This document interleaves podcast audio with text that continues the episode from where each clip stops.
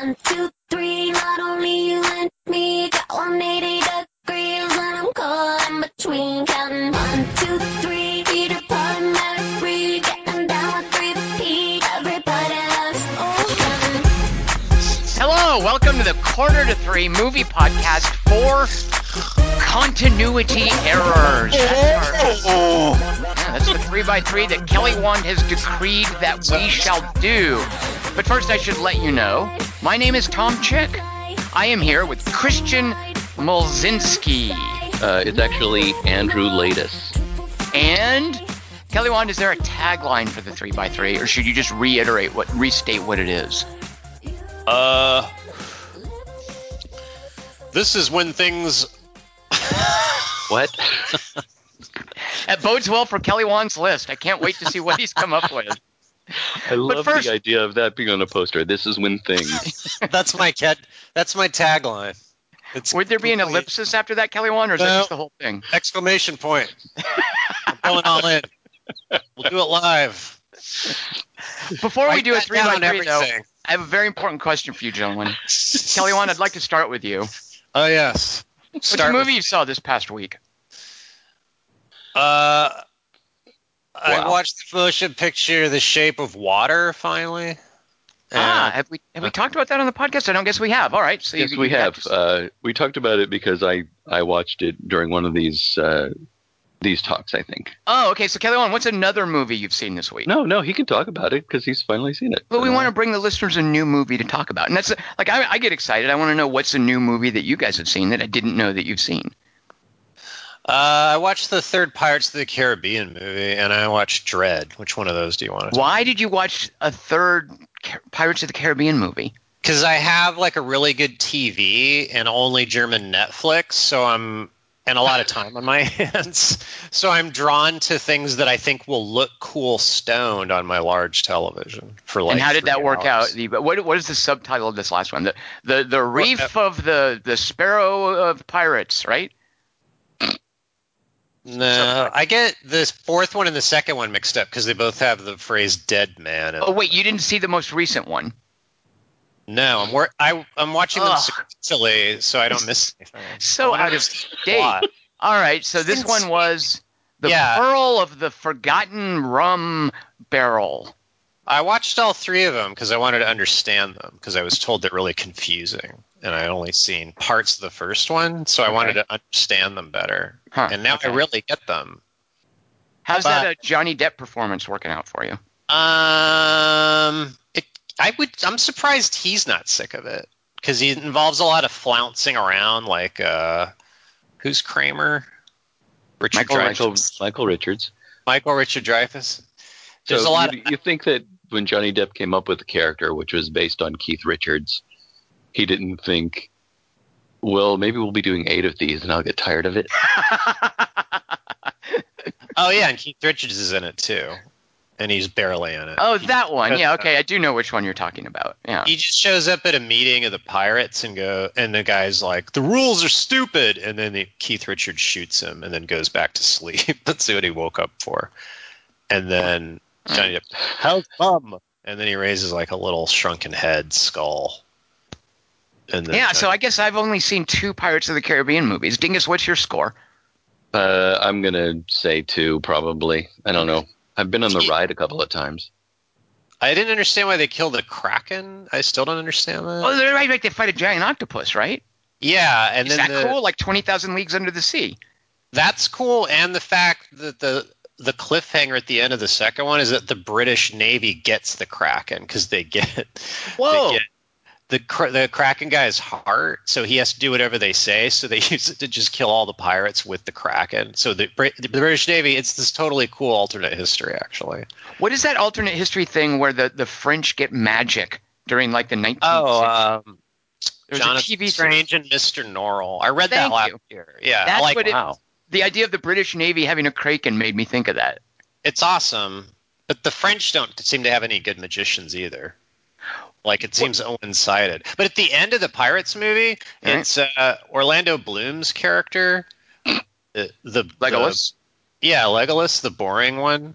he has he kills uh, Bill Nighy's character, so he has to go in the Flying Dutchman, and he he fucks Keira Knightley, and then he has to go away for ten years, and then he gets to come back for a day, so he gets to see her once every ten years, and that's the happy ending of the trip. Like that's where that those characters wind up. so I'm really curious what happens in the fifth one now, if that's how often he has to do. Wait, the fourth one. He, they're not in the fourth one. It's just Johnny Depp, and then I guess Oh, Knightley are in the fifth one again. is the English Navy wielding a kraken in the fourth one?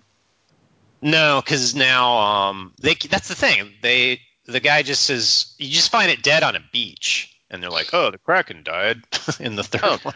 They didn't get a lot of mileage out of it. Then they just No, they use it for half the movie, and then they just kill it for no reason. And then there's Johnny Depp just stares at it, and it killed him. That's the other thing. Is Keira Knightley turns the kraken on Johnny Depp at the end of the second one, and she like When you say the British Navy gets the Kraken, it sounds like they found it like in a box of Cracker Jacks. They're like, oh look what we got, we got the a box of kraken jacks. Mhm. Dingus, does anything Kelly Wand say make you want to see Pirates of the Caribbean: The Curse of the Kraken's Heart?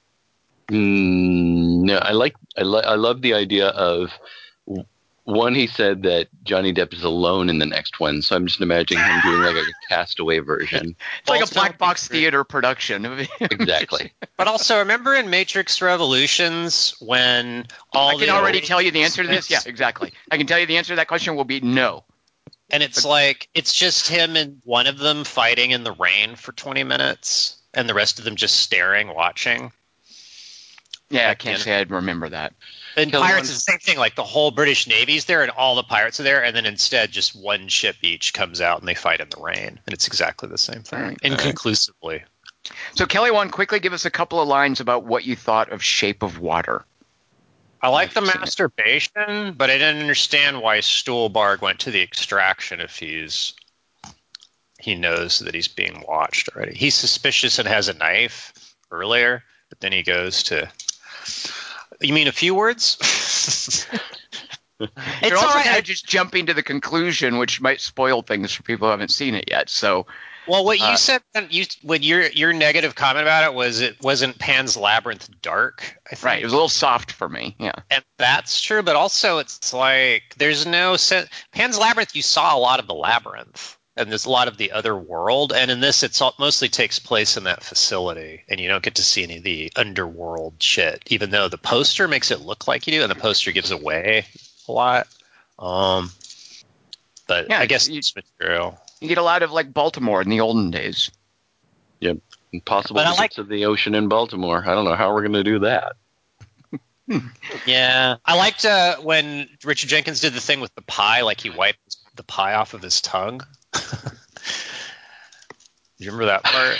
I do, I do. I love that. I loved that scene. I love how that played against uh, expectations. Again, and again, I, I, I think that it's a movie about sexuality. So I, I think what we know about Richard Jenkins' character and the resolution of that scene is super important.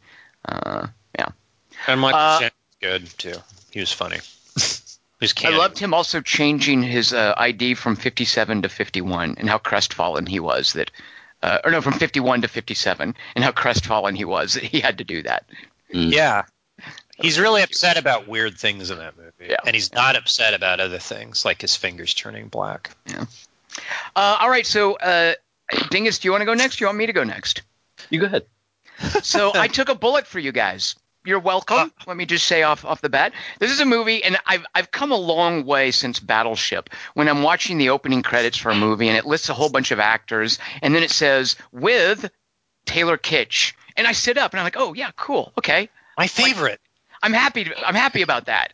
I'm ha- and I'm happy too that he gets a special with kind of credit rather than just mm. being lumped in with everyone He's else. like a guest star. He is, and he's very much. An, this is an ensemble movie I'm about to tell you about, so it's not for, from anything in the script that he gets that. It's just where he is in his career. Uh, so I really liked that he got Oh, a John with. Carter. Yeah, Yeah. So, oh, John Carter. That's right. Yeah.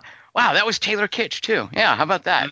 That's right. That was our introduction to him. Well, we've come so far. Uh, so uh, Detective. this is a movie that I consistently confused with another release called 12 Strong. Uh, there are a couple movies that came out about the same time. One called Only the Brave, another one called Twelve Strong. And I knew that Oh. one of them was about a bunch of firefighters who were suddenly killed in Arizona. Uh, they were just overwhelmed by the the a wildfire and, and they all died. And it was this horrific accident where a bunch of them died. So I didn't know if that was 12 Strong or Only the Brave because they both have the same kind of uh, title uh, referencing. Sounds like, fun to watch, though. Either way.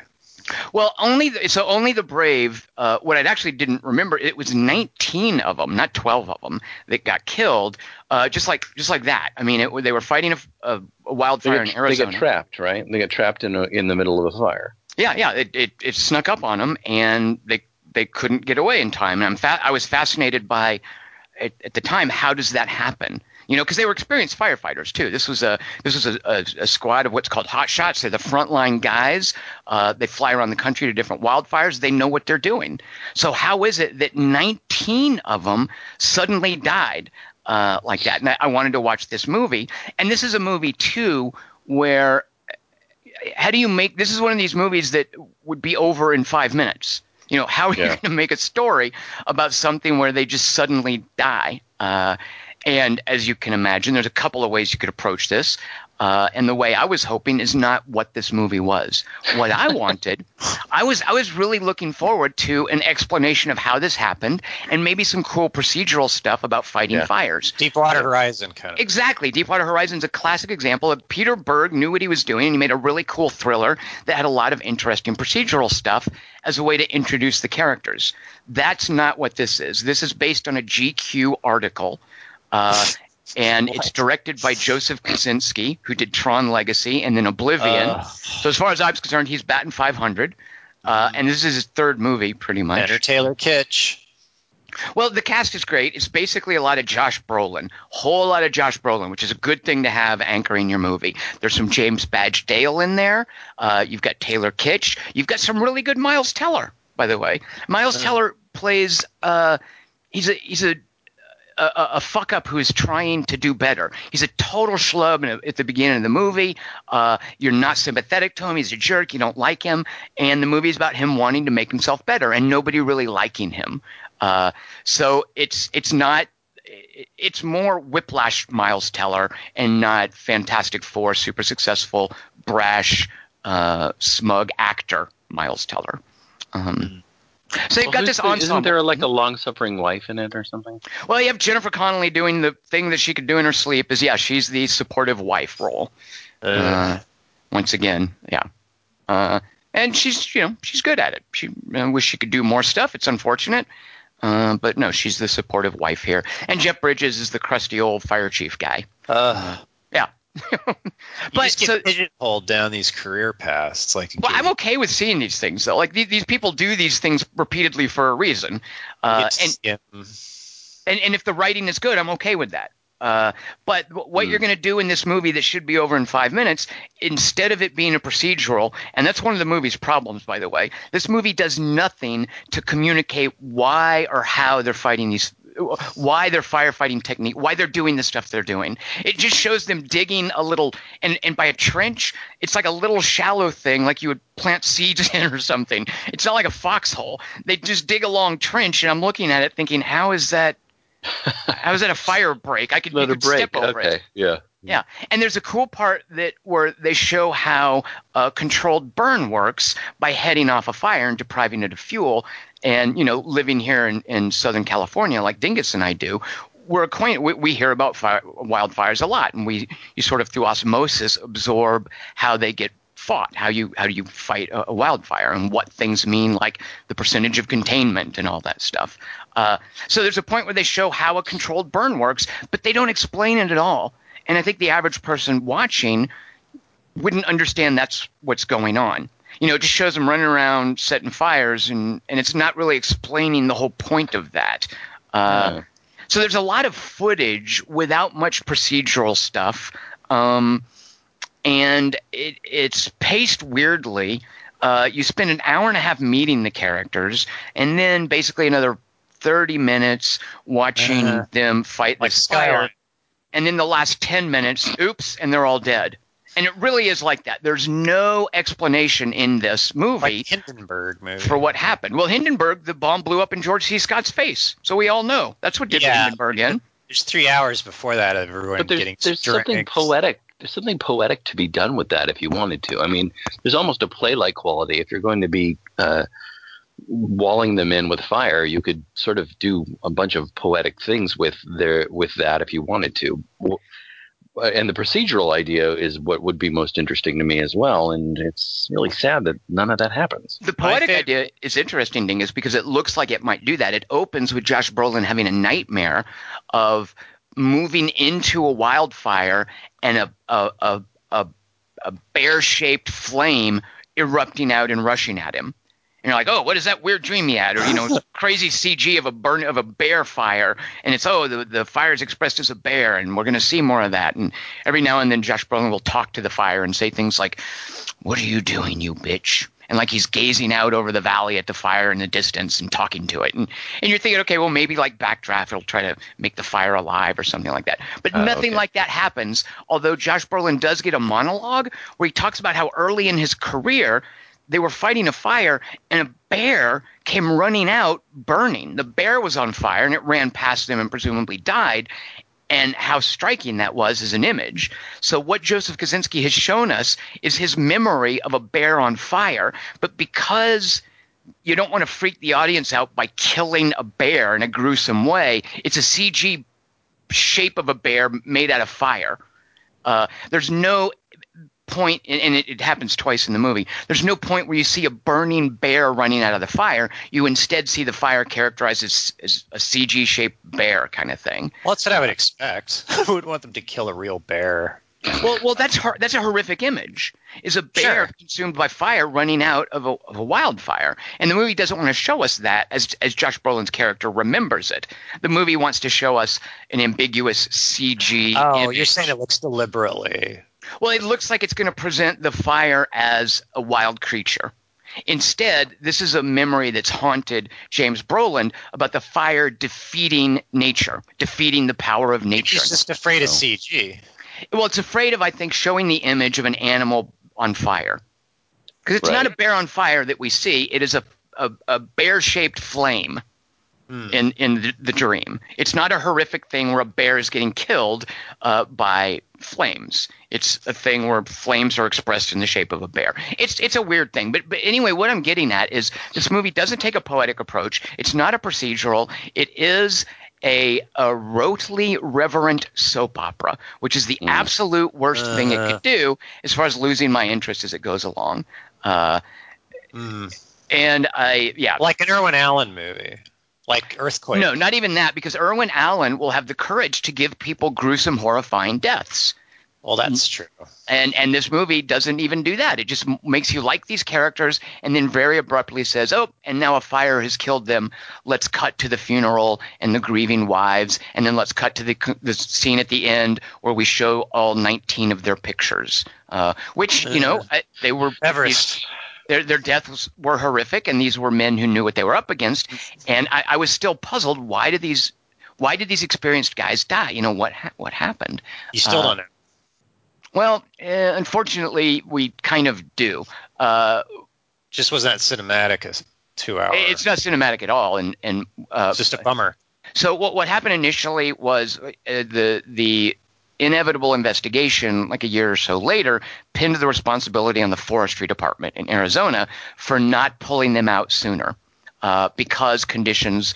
Uh, were developing with a nearby thunderstorm. Like the winds were building up, and they should have said sooner, you know what, this is a lost cause, pull back the firefighters. But they didn't, and the, the criticism levied against the forestry division, and they were uh, fined a half a million dollars, was that they valued the property over the safety of the firefighters. So that, Uh. that was the official conclusion.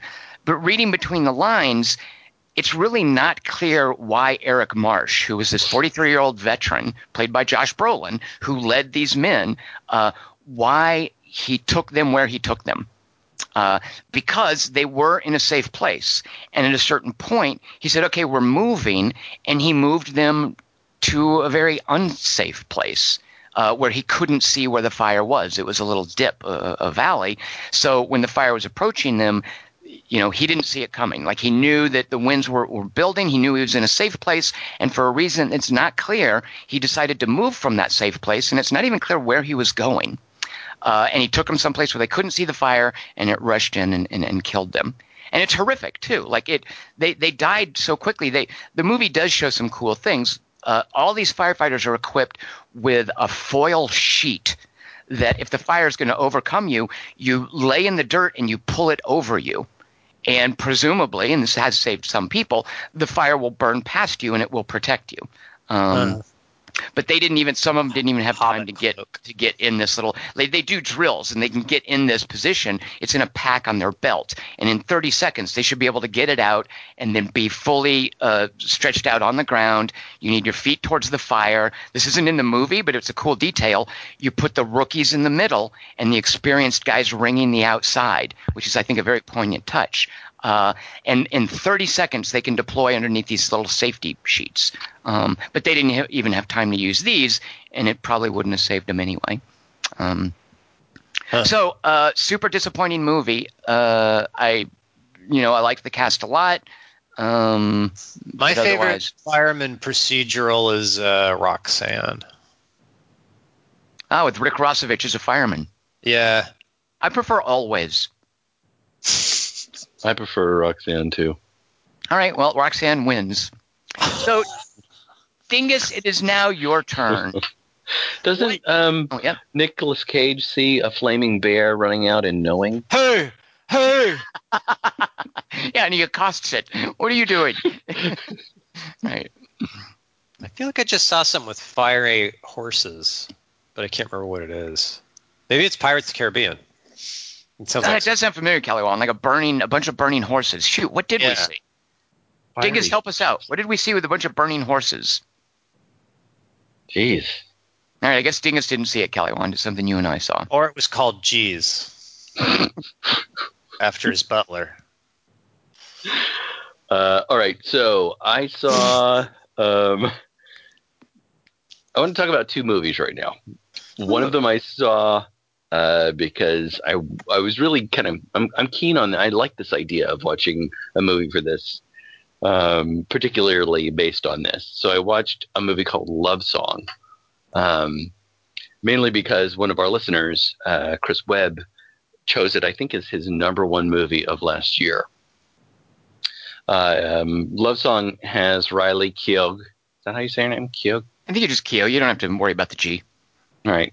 I get caught on it. Kind of gets caught on my throat. Just ignore it. Pretend it's not there.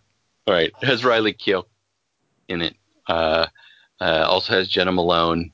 Um, Cary Joji Fukunaga has a small part, by the way.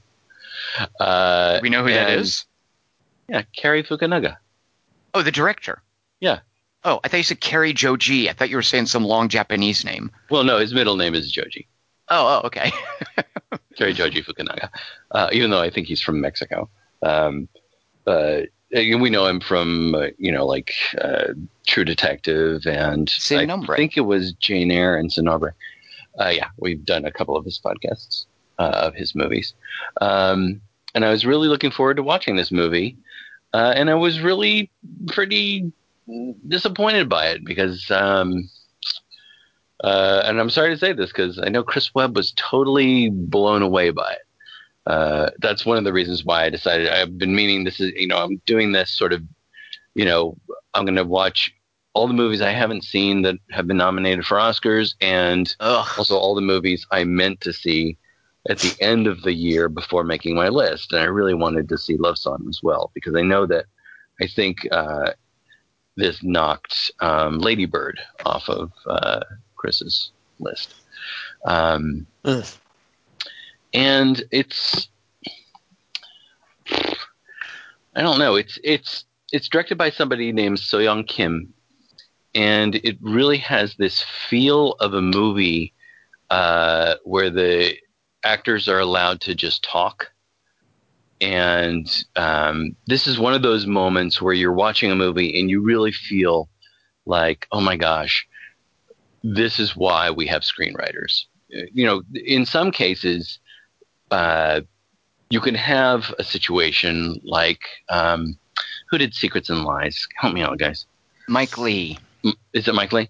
Um, uh, where you can give people a structure, or even curb your enthusiasm, which works in the later seasons as the character, as the actors get used to to doing this type of thing, where you can give them the structure of a scene and say, just go, and we'll get a script out of that.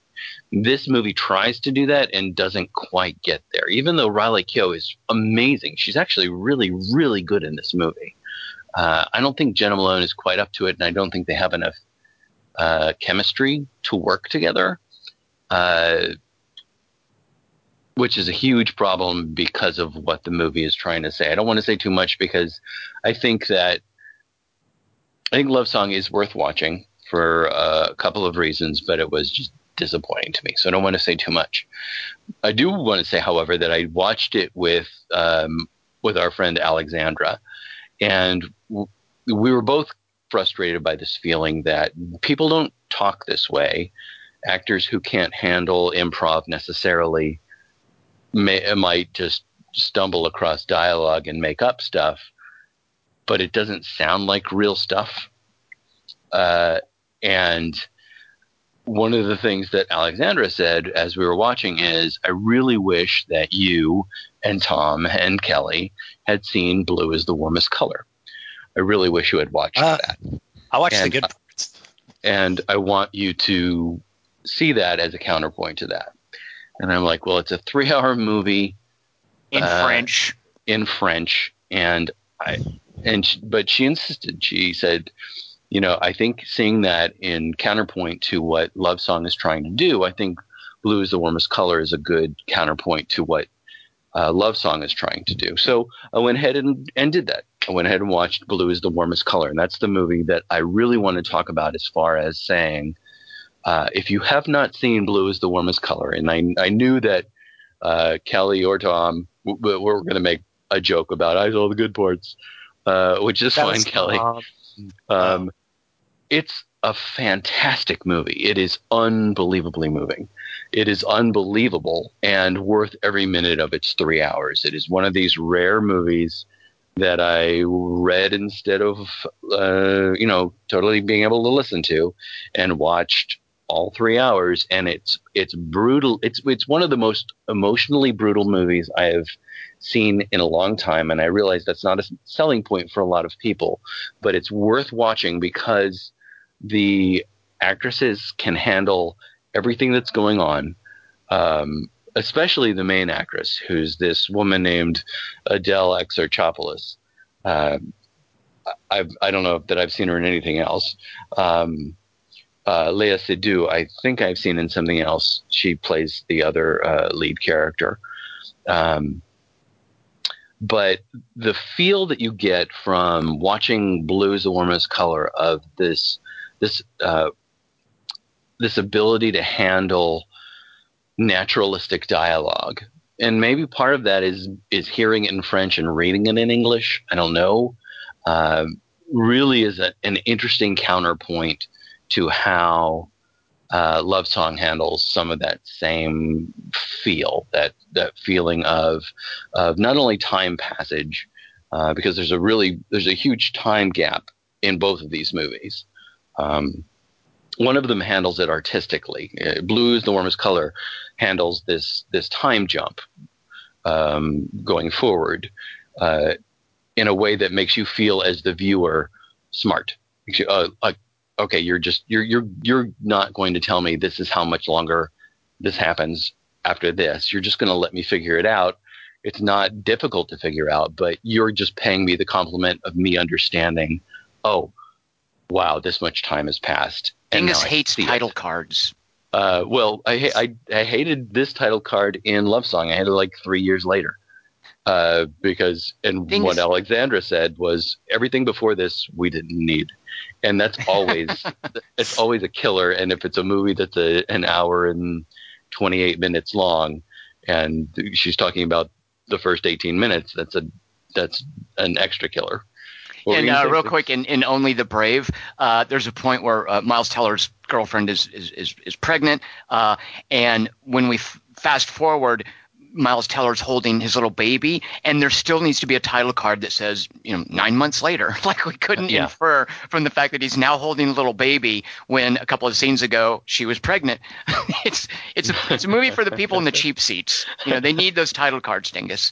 Where'd that baby come from? Yeah, who is that? Wait, With a baby. so his girlfriend's pregnant, and he's gonna and he's got a baby that he carries around. What? That's so weird. Uh, blues the blues the warmest color pays you the compliment of understanding. Okay, this person has changed in this way. This person now has this job and is not doing and not in school anymore. Oh, I understand. Time has changed. It's and and it's beautifully filmed in the way that that transition happens. It's one of my favorite transitions in movies. Um, I'm not so certain about the um, the amount of sex in the movie uh, which will be disappointing to Kelly, I'm sure. Uh, because I think it kind of gets in the way, especially for people who are thinking, well, it's just, you know, oh, they, it's that lesbian movie. I'll see it whenever I see it. Um,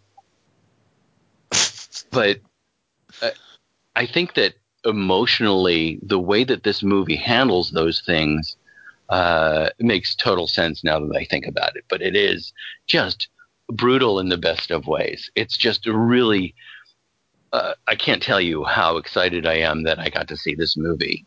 Uh, and all due respect to uh, to Chris, um, I, I liked Riley Keough in uh, Keogh. I can't say her name. Tom, Just say can't say her name. Keo. Keogh, Riley Keough, I, I liked her. I think she's really, really good.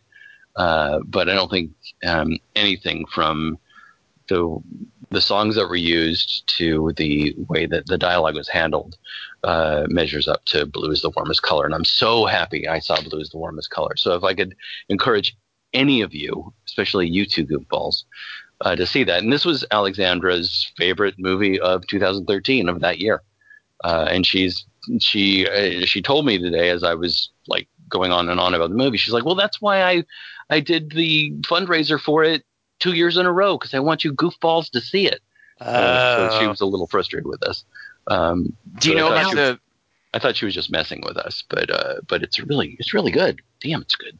Do What you know about what the what the actresses have said since then? Like they've both been very critical of the director and saying that he took advantage of them. Yeah, that they felt they didn't feel safe uh, on the set. Uh, Well, I, I I do know that, and that's one of the reasons why I feel uncomfortable about the way the sex is shown and the amount of sex that's in it, because there is that understanding of them feeling as if they were taken advantage of, basically, or they were lied to, and and I think the director said. And I, I could be wrong about this. If you're if you have other information, please do say so, Tom. But uh, don't worry, this won't be shown or that won't be shown or uh, I'll be careful about this or that. I just want to explore the scene or whatever, and then betrayed them essentially. I think they felt betrayed basically right, by it. right. Um, and I think that that is really a shame because I think that for me, it, even though it's uh, it's really hot and it's titillating in those ways, I don't think it's necessary for the emotional impact of the movie. Um, and it's unfor- I, I- it, for me watching it that's the that's the part of the movie where I feel like the director is just being self-indulgent and doing something for the the director's own uh, jollies rather than understanding or uh, caring about what the actresses and the other actors are going through and what the emotional impact of the movie is. Now I understand it. I mean, you can justify it in a number of ways, but uh, hearing what those actresses had to say d- does detract from those scenes. Is uh, is Love Song uh, about a gay relationship? Also, Um, all right. The, the I- fact I that you actually have to think about that. no, no, volumes. it's not that I have to think about it. It's that I, what, what I want to reveal about a movie that just came out at the end of last year and not, not a lot of people have seen. But essentially, it's about uh, what could have been. Uh, Riley Keough's in a movie uh, called uh, Jack and Diane with Juno Temple, which uh, is about Riley Keough's actually plays. I mean, she's a girl in it, but she's a very uh, boyish girl, uh, and it's an, another movie about a, a, a gay relationship that I think is very interesting. Uh, I can see a lot of Is it- people would care. Does it mess with the song? No, no, no, no, not at all. Which is unfortunate because I think that is what a lot of people think of. All right. Uh, yeah. But I wonder, So- like, I wonder how it would compare to uh, Love Song because I think she's fascinating in Jack and Diane, and Juno Temple, of course, is great. It sounds like you thought Jena Malone was kind of a weak point in uh, Love Song. Well, the problem with Jena Malone in this, and I like Jena Malone a lot, but she is very neon demon I mean, she just feels very vacant. That's a good thing. I, I think it's good in Oh, Neon Demon. vacant? She does. She doesn't. I mean, she's not vacant. You mean like Elle Fanning in Neon Demon, not like Jena Malone. And Jena Malone in Neon Demon is like super, like, like canny and spot on with, like, she's very Oh. scheming. well, Uh, she's but- canny, but she doesn't have this emotional heft or sexual heft that Okay. I think that Riley Keough deserves in in the opposite character. And when you're watching Blue is the Warmest Color, and you watch uh, Lea Seydoux and Adele, again, I'm not sure if I'm saying her name right, but uh, Exarchopoulos, I think is how you say her name. Um, both of those two have the exact right amount of heat in the exact right amount of places, especially the Adele character. The Adele actress knows exactly what she's doing as far as how to bring that. And Riley Keough does the same, does similar things, but I just don't think, I don't think there's enough coming back from the from the Jena Malone character. there's a not very good but fascinating movie that uh, bills itself as being the only movie with an all-female crew. Uh, and it's about a lesbian relationship, uh, directed by a woman named April Mullen. And it's called, and the, the title is one of the best things about it. There are two good things about this movie. The title is one of them for how it makes you think, wait, what? Uh, the title of this movie, uh, which is in the same category, I think, as things like Jack and Diane and Blue is the Warmest Color, uh, is Below Her Mouth. Hmm. Uh, so, uh, and this movie also, it doesn't have anyone famous in it. Uh, one of the actresses is a total weak point. Like the main chick is just not very good, and it's really sad. But the more dominant and, and aggressive girl in the relationship uh, is a woman named Erika Linder, who is is fascinating in this. I loved watching her. Uh, after it was over, I immediately was like, "Oh, what else is she in?" She's been in nothing else. She's like a model from Denmark or something. This is like her only movie, uh, and it was a best case scenario of, hey, let's get someone who's not an actor doing this really provocative part. Uh, so it made me think what you were saying about Jena Malone uh, and, and Riley Keough made me think of this Erika Linder chick from Below Her Mouth. Um, Well, I think, I mean, I think Jena Malone's done some good stuff, and I agree with you as far as what Neon Demon is, or what she does. And she does some, of- she tries to do some of that same stuff here. I just thought of her as uh, her. I don't want to say she had like dead eyes like a shark's eyes, uh, but it just didn't seem like she was. It just didn't seem, you know. Sometimes you can just feel that chemistry, and you can feel that heat between actors and it didn't feel like that was happening here. And maybe that's on purpose, and maybe it's not. so you're saying Um, it's not quite like the girls in Sucker Punch, their chemistry. yeah, that's exactly what. All right, because Jena Malone, the chemistry she had uh, in Sucker Punch with uh, Abbie Cornish and you know cute little Emily Browning, Vanessa Hudgens, you know Right. that that's unforgettable. That's that that's chemistry. You can't fake that. They should have had some of that in uh, Love Song. So you Can't do you guys Sucker Punch. you, you do you guys know who I'm talking about as far as in blue is the warmest color? Who Lea Seydoux is? Yeah, yeah, Yeah. she was the badass assassin from Ghost Protocol. Yeah. Okay, all right, good. All right. Yeah, we love her. What are you talking about? Yeah. Yeah, All right. what's not to like about her? Yeah. She's great. Uh, well, she's amazing in the movie, uh, but the the main character, who I don't know from, I don't think much else, uh, is the Adele. Uh, Well, I'm I'm pretty impressed is it how fluidly you were saying that last name. I'm, I'm guessing you've practiced. Sounds good. I actually did. Yeah, I do that sometimes. it paid off. Fluids. I guess it sounds great. So, uh, so those of you who missed "Blue is the Warmest Color," please do see it. Uh, um, it's it's more than just a, a movie about like girls. see, do see it. Yeah. Get it? That's, that's what the poster that, that they went with says, Kelly Wand. Yeah. Uh, she does a really cool dance in a movie called Go West. I think it's called. Is that that that uh, Seth MacFarlane thing? No, Tom. French. No. Kelly Wand, it is now time for us to talk about Oh. nine nine different movies. What unites these nine movies we're going to bring up?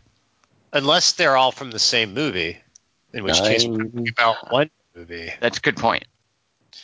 These are the three best continuity errors in movies, Wow. which I I gave many complex examples, but I think they all hold up under scrutiny in the Trump administration. All right, well, let's find What? out by having uh, Dingus start us off because Dingus will be introducing next month's topic. So, Dingus, give us your third favorite continuity error in a movie. All right, here's a quote from it. Sanity's not a choice, Marshall. You can't just choose to get over it. Oh, uh, We are Marshall. How I Met Your Mother? It is not either of those Jonah things. Hex. Jonah Hex. U.S. Marshals. Oh, Kelly Wand, good guess. See what I did? What- Land of the Lost. Now you've jumped. That's the close, actually. Land of the Lost is very close. Oh. It's from a movie called Shutter Island. Wow, that is next to Land of the Lost. Yep. Geographically. So this is, uh, I choose this, and I fully expect to be put in jail or maybe even a san- sanitarium for saying this. um, There's no dinosaurs on Shutter Island, you maniac. Continue though. I choose this because Don't go insane in Land of the Lost. you you both loved Shutter Island, and I was really Yeah. against it. Um, and I watched it again this week, and I'm still I still can't stand it. Uh, but I love I love how I totally one of my objections was this was like some of the continuity errors, and they're on purpose. And that's one of the things I do like about Shutter Island. And one of the main one, the main one, the one I'm talking about is Oh when. yeah, yeah, yeah. I know what you're What do you think I'm talking about? The cup? The cup. Yeah. Right. So when he's talking, when he's doing the interviews with the patients, uh, and we don't yet quite know what's going on yet. We don't understand that this is all a, a huge LARP, uh, the, the most elaborate LARP in the history of LARP kind. Um, Right. we don't understand that that's what's going on yet. Uh, and and watching the movie the first time, I missed it, and I just thought it was a, a glaring continuity error because I don't trust Martin Scorsese anymore. Um, I still think the movie is overlong. I think it's overwrought. Um, I don't care for many of the uh, the performances, and I'm not real crazy about uh, the the plotting of the movie. It doesn't make sense to me that that they're letting this guy run around in the island and blow up a car in order to help his therapy. Um, I do love the ending much more, much more now. But that particular moment that I thought was a continuity error, and you guys are like, uh, "Dingus, hello," not so much on that.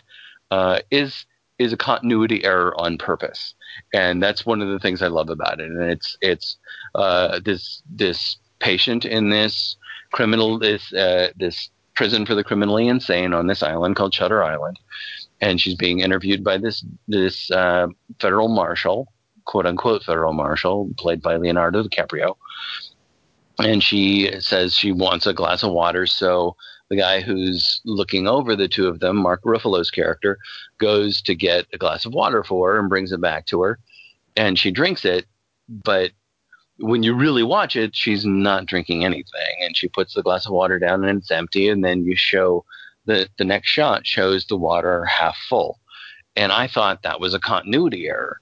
Well, it is a continuity error, but it's a continuity error on purpose because of what he's going through mentally, and uh, so I just wanted to sort of come clean on that and say my number three continuity error is something that I got wrong.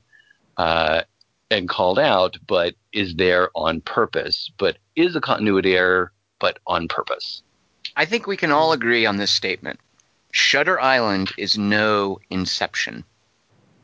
Oh, I totally agree with that. Yeah. Yeah, I'm Uh, gonna, kick- I I'm agree with give it. you. I'm going to kick you on that one. Wait, so Uh, Inception's the one you like? No, I like Shutter Island, like you, and I don't like. No, I love I love Inception. Right. You know that. So you get it, Kelly Wand? Uh, There's something for yeah. everyone in that comment, whether you like continuity Inception. error. me. Yeah, and I'm kicking Tom into the bathtub. But isn't unreliability, unreliable narrator brushstroke an error? It's not, and but it was my error. Well, this right. one then might. Oh, actually, Yeah, no, I'm next. So, so this one is very similar, Kelly Wand, uh, and it's it's a movie that is full of continuity errors that have to do with an unreliable narrator. But specifically, the one that I'm talking about is the director uh, on the commentary track mentions when you work with an editor for a movie, the editor doesn't is not physically the guy who's always sitting there and, and piecing the film together. He's got assistants with whom he works. Uh, Dingus, our friend Daniel, for instance, worked as his assistant ed- assistant editor for, for, for a lot of folks. Uh, so David Fincher talks about when he was doing Fight Club, one of the assistant editors was putting together one of the scenes where Tyler Durden and the narrator are in a car and it turns over.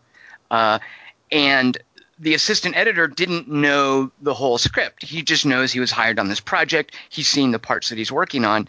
And he explains to David Fincher, uh, you know what, this is screwed up. You have uh, Edward Norton getting out of the wrong side of the car after it turns over.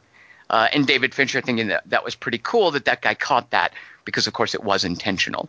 Because Brad Pitt is driving the car, it turns over, and then when they pull Edward Norton out, they're pulling him out from the driver's seat which is where Brad Pitt was sitting, and the editor was like, "Oh, uh, David, you screwed this up here." And David Fincher just kind of chuckled to himself and was like, "Yep, that's what I'm going for." Um, and in Fight Club, going back and watching it, you know, all those little things are super gratifying to see. You know, uh, when once you know the twist, which we all do now. So, Kelly, why are you putting me or Dingus in jail when it's an intentional continuity error? I guess not. We dodged that bullet. Well, because I like them. Like, Yeah. Well, And- the thing about Fight Club is that they're pervasive, and I don't know that that's true for Shutter Island. I like stuff that it can only happen in the medium that you're you're watching it in, assuming that there's vision involved. Like the one frame, the one frame Tyler Durden's. Right, right. Like you can't do that in a book. You can't. It's not in the book. Yeah, exactly. Like that. Hey, wait a second. like Yeah. the author would have to point it out. You do it in a flip book. I guess you could do it in a book. if she, if someone takes a drink off a table and you just write it again later, that's a continuity error, I guess. so forget what I just. All right, so said. Kelly, It why don't you point. show us how it's done and give us your number three favorite continuity error? This is Oh, my only good one, and it was the first one that came to mind. Kelly, one But- will be the judge of that. All right, and I don't, I don't think I've ever, I've never heard someone say this one before. While as the other ones, I think I've seen people go, "Hey, yeah, the continuity error." You know, how people talk, Tom. Uh, so my number three, my bronze continuity error is in uh, episode five, as Tom knows it, uh, Empire Strikes Back. Uh, Han Solo is going out into the carbonite, and Princess Leia tells him that she loves him, and he's all I know, and he's he has his hands behind him the whole time, like he's cuffed, because they don't want Han Solo to, you know, he's he's tricky, he's a tricky dick. But then when he comes out of the carbonite, he has his hands up in the carbonite slab, and that's how it looks for like until the next movie. And I was like, wait, he got his hands out just to do that motion? The end. Han Solo, hands up in carbonite. All right, don't you think that when all the steam blows down on him, that it cuts him loose? Yeah, because the all that like liquid nitrogen carbonite stuff breaks the metal. Yeah. No. Kelly wanted it's physics. It's not a continuity error. Kelly's Kelly's, So the Kelly's lift. rejoinder is no. well, I was trying to picture what you were describing happening in the Star Wars universe. Is that really true though? That he's he's got his hands tied behind his back when he gets put in under the little "Hey, we're pouring carbonite on you" machine. He doesn't have his hands up when she's all "I love you." And Well, but then if she smoke goes, comes I down. know, but he has. But then smoke comes down and obscures him. Like we can't see the stuff being poured on him, right? It still seems out of character. He would make that gesture, even though. You don't know what it feels like to have hot carbonite poured on you. Ah, get it off my hands! Fuck. like his hands aren't blocking his face. That's what mine would do. Like, just keep it out of my eyes. Jesus Christ. Did you say hot carbonite? Is that possible? Yeah, yeah. You got to heat it up to to pour it on someone, and then But it's he's, he's frozen in carbonite. Yeah, they say frozen a bunch. well, of but they heat it up t- to liquid state, and then when Uh, it cools, it solidifies. Come on, didn't So- you guys take chemistry? like the way uh, there's like a cold blue sun, even though it's really hot because it's still a sun. Well, it's Is that what you're relatively cold. It's relatively cold. That's what Einstein. That's why he called it that. Well, blue sun. Blue is the warmest sun. Dingus, I have a question for you. Yeah. What is your second favorite continuity error from all of moviedom? Didn't see that come. All right, here's a here's a quote from it. He shouldn't be alive. It vexes me. I'm terribly vexed. Moby Dick. No, it is not Moby Dick. It is the movie Gladiator. Uh, Yeah. And it is one of my favorite things in the world that a best picture has so many horrible things going on. it is unbelievably terrible, and I love it so much. I'm I'm a total sucker for Gladiator. I watched it again this week. Um, I'm a sucker for movies that make me uh, just randomly cry for dumb reasons and and it's not fat Russell Crowe, it's muscly Russell Crowe, which I know Boo. will make Tom hate it. See, Do not See what want. just happened. Do not want. Um, there's he a lot. prefers Of, Robin Hood, Russell. there's a lot of great stuff in it. I love that uh, that Russell Crowe showed up on set wanting to do a Castilian, Castilian accent. I think he was trying to do like a Spaniard's accent, and and Ridley Scott's like, "Really, you're gonna lisp for the whole movie? Stop it!" You know. Uh, but the, my favorite thing is I, I don't know if you would count this as necessarily a continuity error since really Uh-oh. it's anachronism. Um, Well, how? What, well, but there's a ton of it. There's a ton of continuity errors in the movie. There's I could do like, oh look, the sword's in his left hand now it's in his right hand now it's in his left hand again on the horse. My favorite thing about Gladiator though is that gas tank when the chariot. Goes over. That's not. Kelly Wand put him in jail. It's not a continuity error. It's like seeing the crew in a reflection. But you can also see like a dude filming things in the stadium. You can It's see not the a guy continuity error. in Ke- Right. Kelly Wand arrest him. Kelly Yeah, Wand. well, then I'll choose the, the the sword leaping from hand to hand. I Really, mean, that's your favorite. that's That's, your second favorite continuity error It- in it- all of movies. it- my favorite continuity errors are in the movie. My second favorite continuity errors in a movie are that that we chose Your third one was country. was iffy, and now you're really, really flipping off the cops. Dingus, we are a podcast of if you- rules, not men. You're if you actually if you actually look at definitions of continuity errors, this can count as a continuity error. That What? gas No, it can't. is. Yes, it can. definition is it breaking continuity? Where Hmm? where is that? A, where is that? In, where are anachronisms and, and glimpsing the crew part of continuity errors? because it's not it's not continuous with history. So the person who Oh. gets that's the script supervisor. hey, hey, the crew's in this shot. That's not in the script. You're fired. Get out of here, script supervisor. I mean, I love more than anything the, the the grip backing out of the scene when he realizes, and you can see his jeans and everything. I love that bit in Gladiator, but that's not a continuity error. Dingus Plus, should be in, uh, should know be in it jail. Is. It is definitely a continuity error because of the way continuity error is described in uh, Wikipedia. Oh, All right. God, All right, when I do anachronisms next month, I better not see this one again. yeah. I do the anachronisms, I better not see this again. Yeah, All right, that's Dingus, let me show you how it's done. Here's a continuity error. Okay, I'm looking Uh, forward to this. There's a, a, a, a little known movie. You guys won't have heard of it. No one will know it. I watched it. Uh, why did I watch it? I forget why I watched it, but I came away with an appreciation of the actress in it.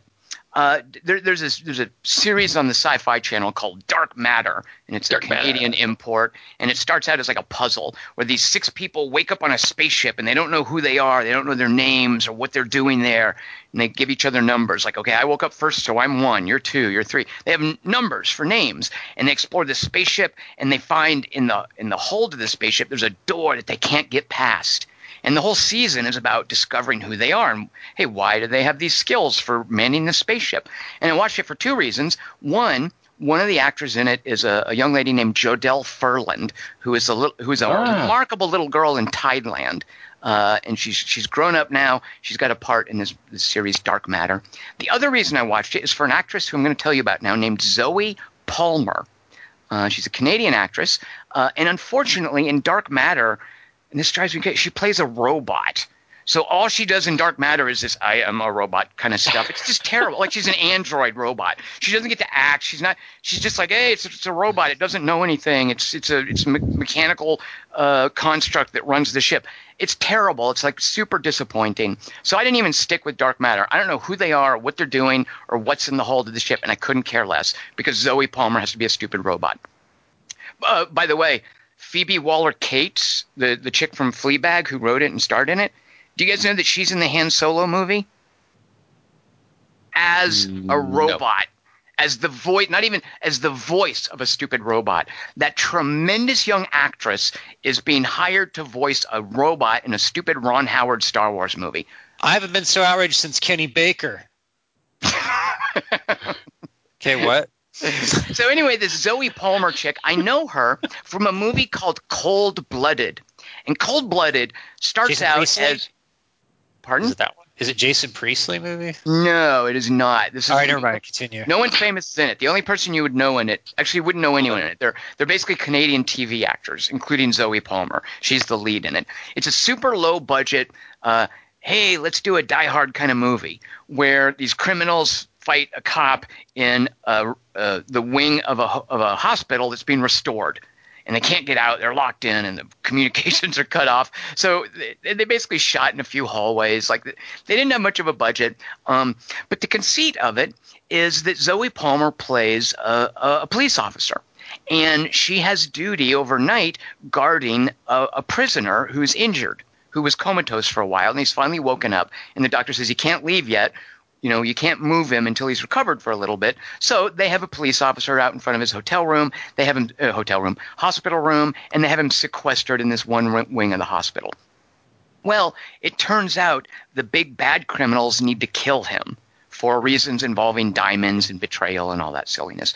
And Zoie Palmer, as the police officer who has to defend him, uh, it's her against them with this roguish uh, diamond thief who the guys are trying to kill. Uh, and early on, they meet, and she he's handcuffed to the bed, and he's come out of his coma, and he's super charming, and he's trying to to win her over because he wants to try to escape, and she's having none of it. Uh, and the cool thing about Zoie Palmer, uh, she's not a super glamorous woman. I mean, she's a beautiful woman, but she's not like a super glamorous, hot TV actress type. You could even say she's kind of plain, uh, and and that's how she plays this role as just this regular policewoman who's kind of a little out of her depth in a male-oriented field. Uh, there's not a lot of backstory about her, but she she develops this character a lot just with her performance and with the fact that she's not she doesn't look like an actress.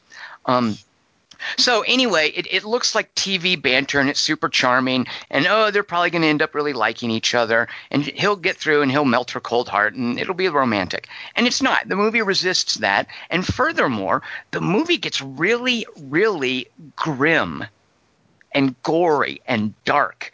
Uh, there are a couple of Canadian movies like this that start out. Uh, it's, it's pretty charming and straightforward, and oh, look how cute it is. And they get really, really dark. And Cold Blooded is one of them.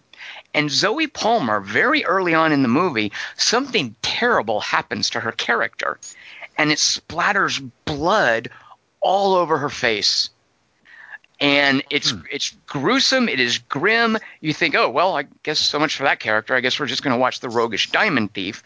Uh, and the movie plausibly like keeps her as the lead character, but she's got blood splattered all over her face. Now this is a super low budget production, so I can't hold it against them, and I find it kind of charming that as the movie progresses, during the incident, the blood is just a straight up splash. But when later on she comes back into the movie, the blood is like it's like she's been laying on her side and it has rolled down her face and it's making horizontal stripes on her face, right? It almost looks like war paint, and I think that's kind of intentional. But as they, throughout scenes in the movie, try to duplicate this, they are just all over the map with like where the stripes are and whether or not they're vertical or horizontal. The continuity between this prominently placed blood on the lead actress's face is absurdly just like no one paid attention. and it's kind of endearing for how low budget the movie is. Uh, and of course, it's convenient she never wipes her face, so it's always like stripes there. Uh, but it's one of those things where whoever was in charge of continuity either was never hired or wasn't really paying attention for the blood on, on Zoie Palmer's face in the movie Cold Blooded. Uh, so there you Blood's go. never right. Blood is a blood is the most consistent continuity error. Well, that's the thing. Like, yeah, blood splatters is that's one of the advantages, by the way, and I hate this of doing it digitally. Oh, and, and I spot that when you see digital blood in a movie. Like I, I think we all notice that when we're attuned to bad CG. Uh, but Right. because yeah, Kelly Wand, when you're doing different scenes and they're shot over successive days, especially if it's on clothes, it's easy enough. But when you put it on a person, especially someplace prominent like their face, that's really hard to make sure it looks the same every time. And Movies turn us all into Dexter. But go on. Oh, like paying attention to blood patterns. Yeah, we're all forensic specialists. very Yeah. good. Yes, Kelly Wand. Yeah. There is a there's a complaint about that in at least one complaint about that in Gladiator as well because he's riding a horse from like wherever to Spain, which would take a month to do, and he's still bleeding profusely from his arm wound once he gets to Spain after a month of riding. But you can justify it by saying, well, maybe the wound reopened or whatever. But there is that complaint about where the blood is going, that the blood is still flowing profusely. Especially, yeah, that's that sounds like equal parts blood complaint, geography complaint. Right. Yeah, Right. exactly. Uh, all right. So cold blooded. I'm guessing you guys have never heard of it, and you've never heard of Zoie Palmer. I will Well- say yes on both parts. I I, will, still I will have have- continuity on both answers. Oh, dingus. All right. He's- Kelly Wand, it is time for your second. Now, you, claim, Kelly Wand, that your number three pick was your only good one. So Yeah. why don't you give us a couple of bad picks now? Okay, my first bad pick, but number two choice is in the motion picture The Room 2003. Um, Lisa orders a pizza on the phone that's half Canadian bacon with pineapple, half artichoke with pesto and light on the cheese. And then later you see it half eaten and it's just cheese pizza. So that's my number two. The Room. Yeah, you'd really expect that because that was a tight production. You, Yeah. You, you wonder how that slipped through the cracks. well, he wrote that for- line, left it in, and you go, oh, it must be like some pizza really likes or something. Now, did you actually watch The Room, or you just know about this error? I just saw the room for the first time like a month ago, and I can't stop thinking about it. The Disaster Artist is just uh, nothing compared to the room. It's just like oh, a stupid really? Version. Is it worth? Is it worth watching either one? No, Because I haven't seen I either don't one. think so. I would I would give a firm no on both. All right. I mean, they're fine. Like the the If disaster artist is fine. It's there's just nothing special about it. And I don't think the room. There's no reason to reward. Like Tommy Wiseau is just a, a, a weird. He's a creative thug. I, I think, and there, there's no reason. Like I just don't find enjoy. I don't find his competence enjoyable. Incompetence enjoyable. The way God, that I, I- find incompetence by like someone like Ed Wood, whose heart That's- is clearly in it. See, here's the thing, though. Ed Wood. I'm glad you made that analogy because I would say, like, Ed Wood, the movie with Johnny Depp, is totally awesome, but an Ed Wood movie is really boring to watch. But Oh, The Disaster Artist is like a lame biopic that's boring to watch. I don't find Ed Wood movies awesome. boring. Like it, it, it kind of Plan like I, I. Pardon?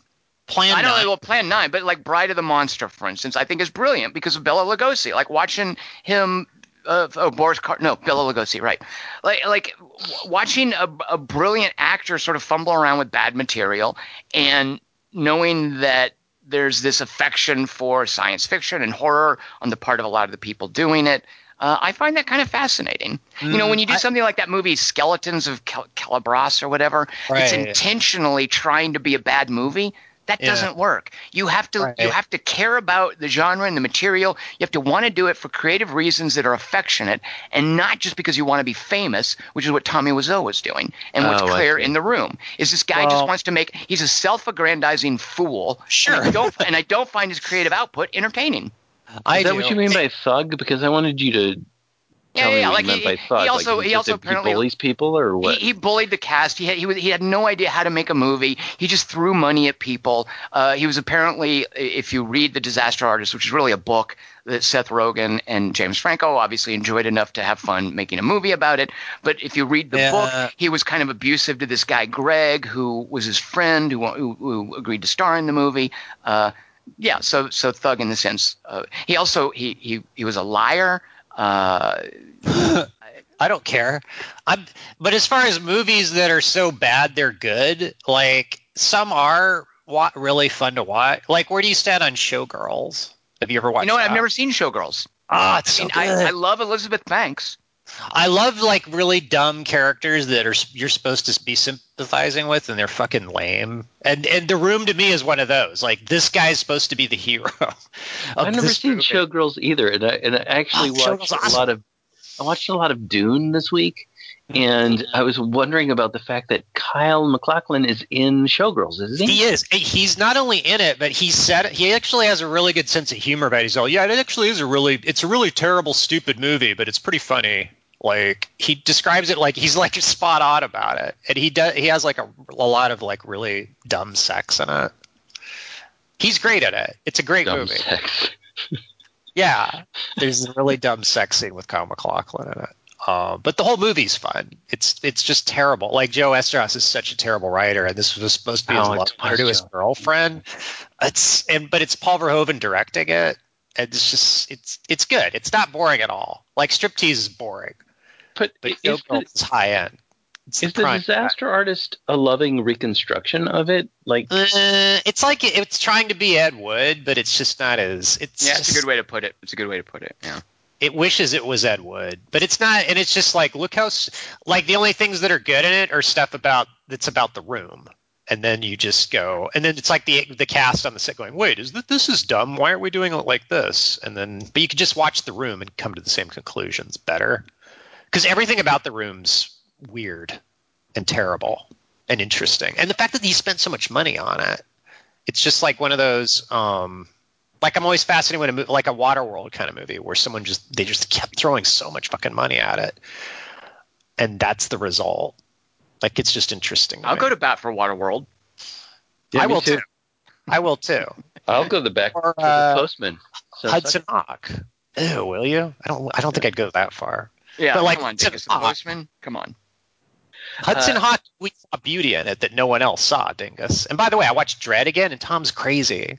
That No, I like rules. Dredd. What are you talking about? You guys are just wrong about him th- him being a dick to Mama at the end. You guys have no idea what you're talking about. Oh, I I'm thought right on that. movie, and that's why you hated the movie. What about the movie? Why I hated it? What's why I hated it?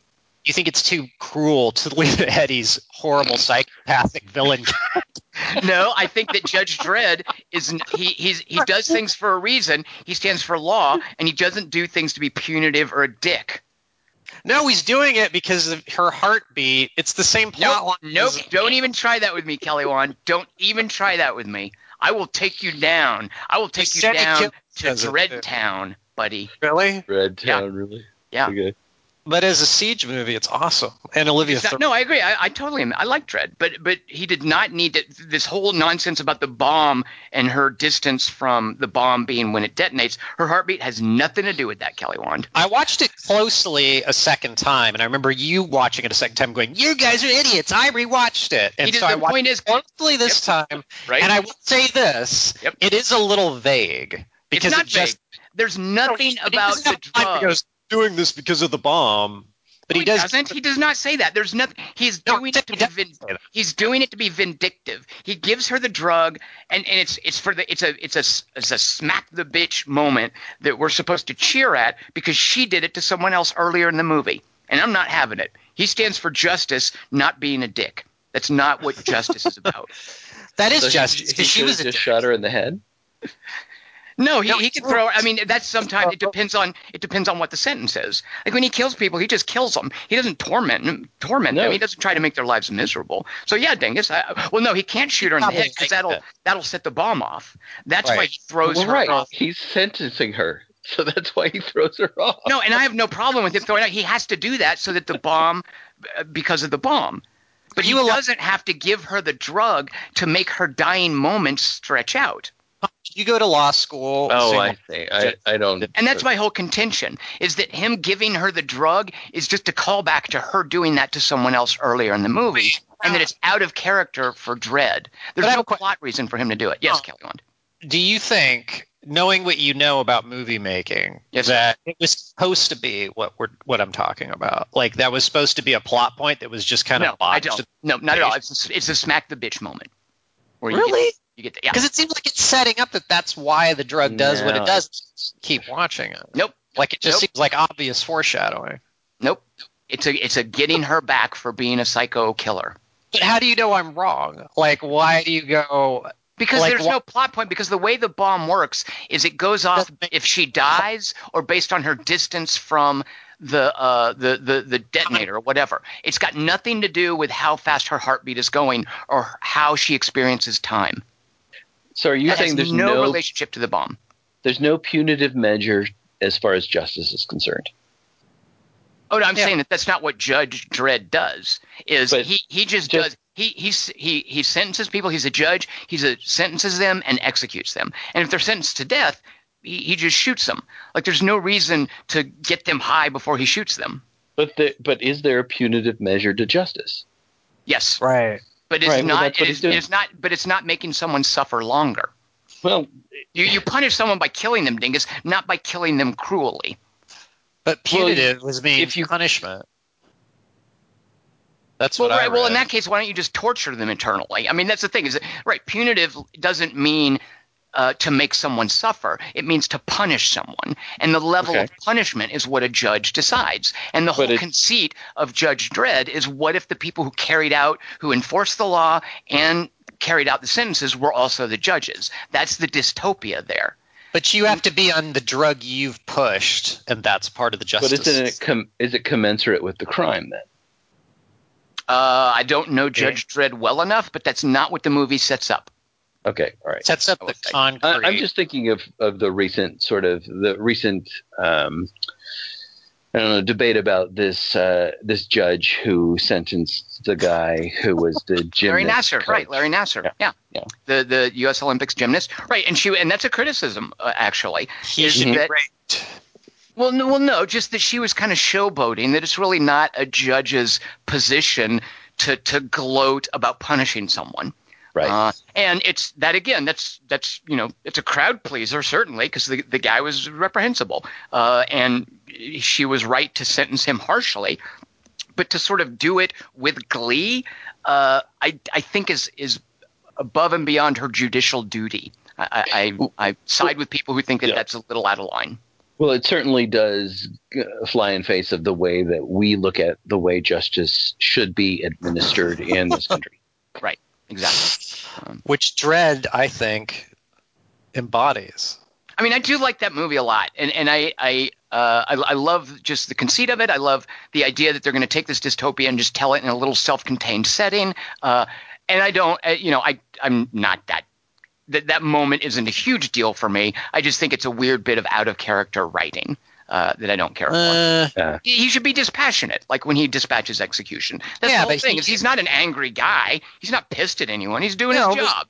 he makes decisions like Olivia Thirlby fails her assessment, but he still gives her a pass because he's like, yeah, it makes up for it. Like he's Right. judging her on Right. everything, and he's judging Lena Headley. Headley, Heady. Heady. but, he, but he's not doing it. It's Glenn Headley and Lena Headey. I know it's hard to remember. Uh, But he's also I- I- not just behind the bench. He's been behind. he's been shot at this whole time, and she's been Yeah. trying to kill him this whole time. And th- this is sort of a different kind of a judge. This isn't just a judge who gets to walk up there and dispense judge a judgment dispassionately. He's actually had his life on the line. So He is the law. that's, isn't that, that's Cobra. no, that's the Cure. He's the Cure. No, Which- yeah, he is. I think you're right. He is the law. Yeah. Stallone's Judge Dredd. All right. Well, you know what? I think it's really time for us to l- listen to Dingus's favorite continuity error in Listen. all of movies. All right, so I'm going to choose something that I love from a movie I absolutely love because when it comes right down to it, continuity errors, and I, I don't mean this as a criticism to you, Kelly Wand, at all. It's just that you have no that- nothing to stand on right now. So you that was a sad odd. you're idiotic. uh, it's that um, making movies is is pretty difficult when you when you think about all of the different things that they have to do. And I was trying to explain to my son. He was asking, "What's your three by three this week?" When we were doing our good night call the other night, and I explained to him what what continuity errors were as as well as I could. And uh, and he's like, "Well, that's stupid. Why would somebody have a different costume in a different scene, or why would they have that on, or why would their collar be different?" See, And that, and I said, well, movies aren't shot in sequence. I mean, you're not going to do like seeing the first scene at the beginning of the script and then the last scene at the end of the script in sequence. Things things are going to be shot out of sequence. You're going to have different actors being able to come in at different times, and you have to have somebody to keep track of all of those little details, all of those tiny little details, all of the water levels in, for instance, signs. Uh, all, that are all around the room. How are you going to keep track of those? Well, somebody might take Polaroids. There's a lot of different ways to do that, but it's very difficult to do. Um, and so, in movies that I like, and in movies in general, I tend to be amused by them, but not be too worried by them, uh, because I because I I find having even done a short movie with Tom once, the idea of how do we keep track of who's wearing what, and there's only three characters in this scene. How do we do that? What what was his tie like? What what was the button like? Um, those things are really hard to do, and you usually have a person who's hired to do that, like a script person or a script supervisor or whatever, who is writing all of this down or taking pictures, doing uh, like a, a video assist, whatever. But still, it's really difficult given the size of these productions. So my number one is a movie I really love, and this is my favorite continuity error, and I couldn't care less about it as far as it affecting the quality of the movie. I just find it amusing, and this is uh, the, the quote that I would give from this particular movie, and this uh, I'm not sure if it's in this actual scene. Um, yeah, it is actually from this actual scene, and, and it's it's it's Mr. Ness. Uh, I wish I'd met you ten years and thirty pounds ago, but I know what it is. I, I got it. I just think it's much more important for me to stay alive. And what do you think it is, Tom? Untouchables, directed by Brian De Palma. How did you know? I know. How did you I do just, that? I'm really good at hearing a line and knowing the movie. It's just, it's, just, it's a skill I have, Dingus. Wow. Wow. Huh. All right. He's I'm untouchable at that skill. He's untouchable. Um, so yes, uh, it is Untouchables. That's and how I it's talk. My fa- it's not anymore, but for whatever reason, right now I'm just hearing you as uh, Ryan Gosling whenever you talk because I love that voice that you do so much. That's how I talk. I just love that voice so much. I'm a little disappointed we haven't gotten more Meryl Streep for Dingus. I was hoping that would be a thing. Oh God, please! I don't. What, Tom? Why would you do that? Why? Because we you saw the post. I mean, you know, it's been on my mind lately. So anyway, one of my favorite things is is this scene where um, where Eliot Ness goes to see uh, Sean Connery's character in his house on Racine.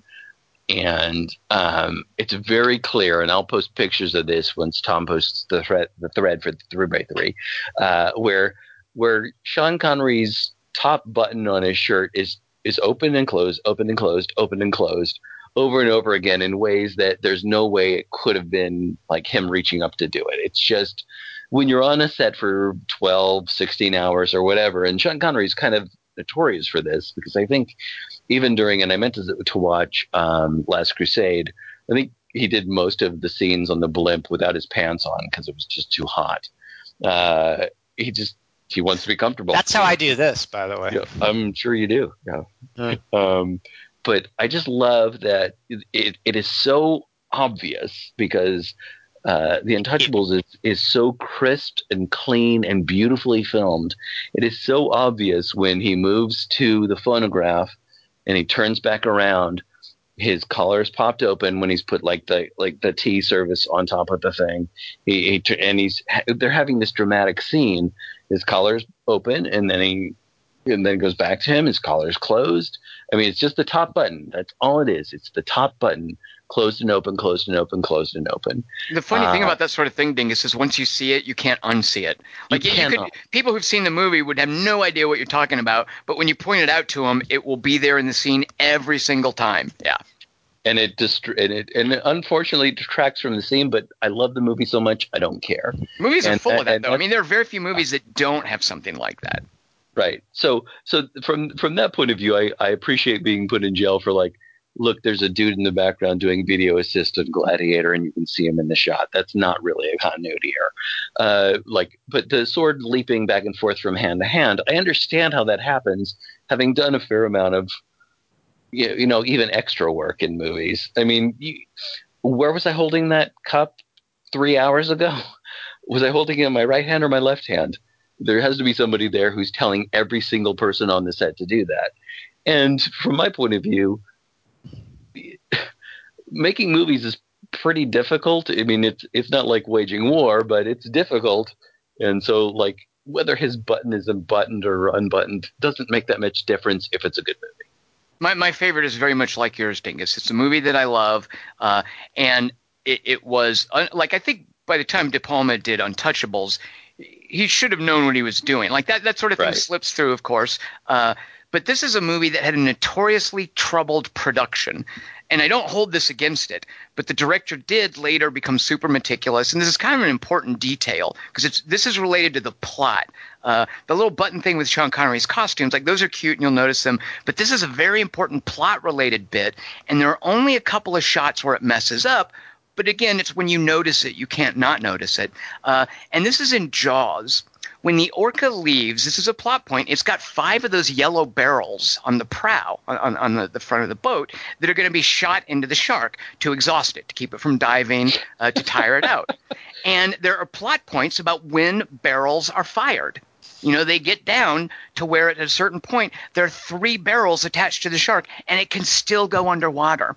So each barrel that gets shot into him is kind of a plot point. Uh, and the very first one, it's this famous, super exciting scene where uh, Quint is out on that little pulpit and he's ready to fire and he's telling Richard Dreyfuss to hook up a barrel and he turns around and Richard Dreyfuss isn't there because he's gone under under the, the deck to get a little beacon thing he wants to attach to it. And there's that whole, you know, don't wait for me, that that super exciting scene where can he get the knot done in time? Uh, and I just love how each of the barrels is a is a little mini kind of like adventure or plot point. And then later on, you see the orca. It's down to, to four barrels. It's down to three.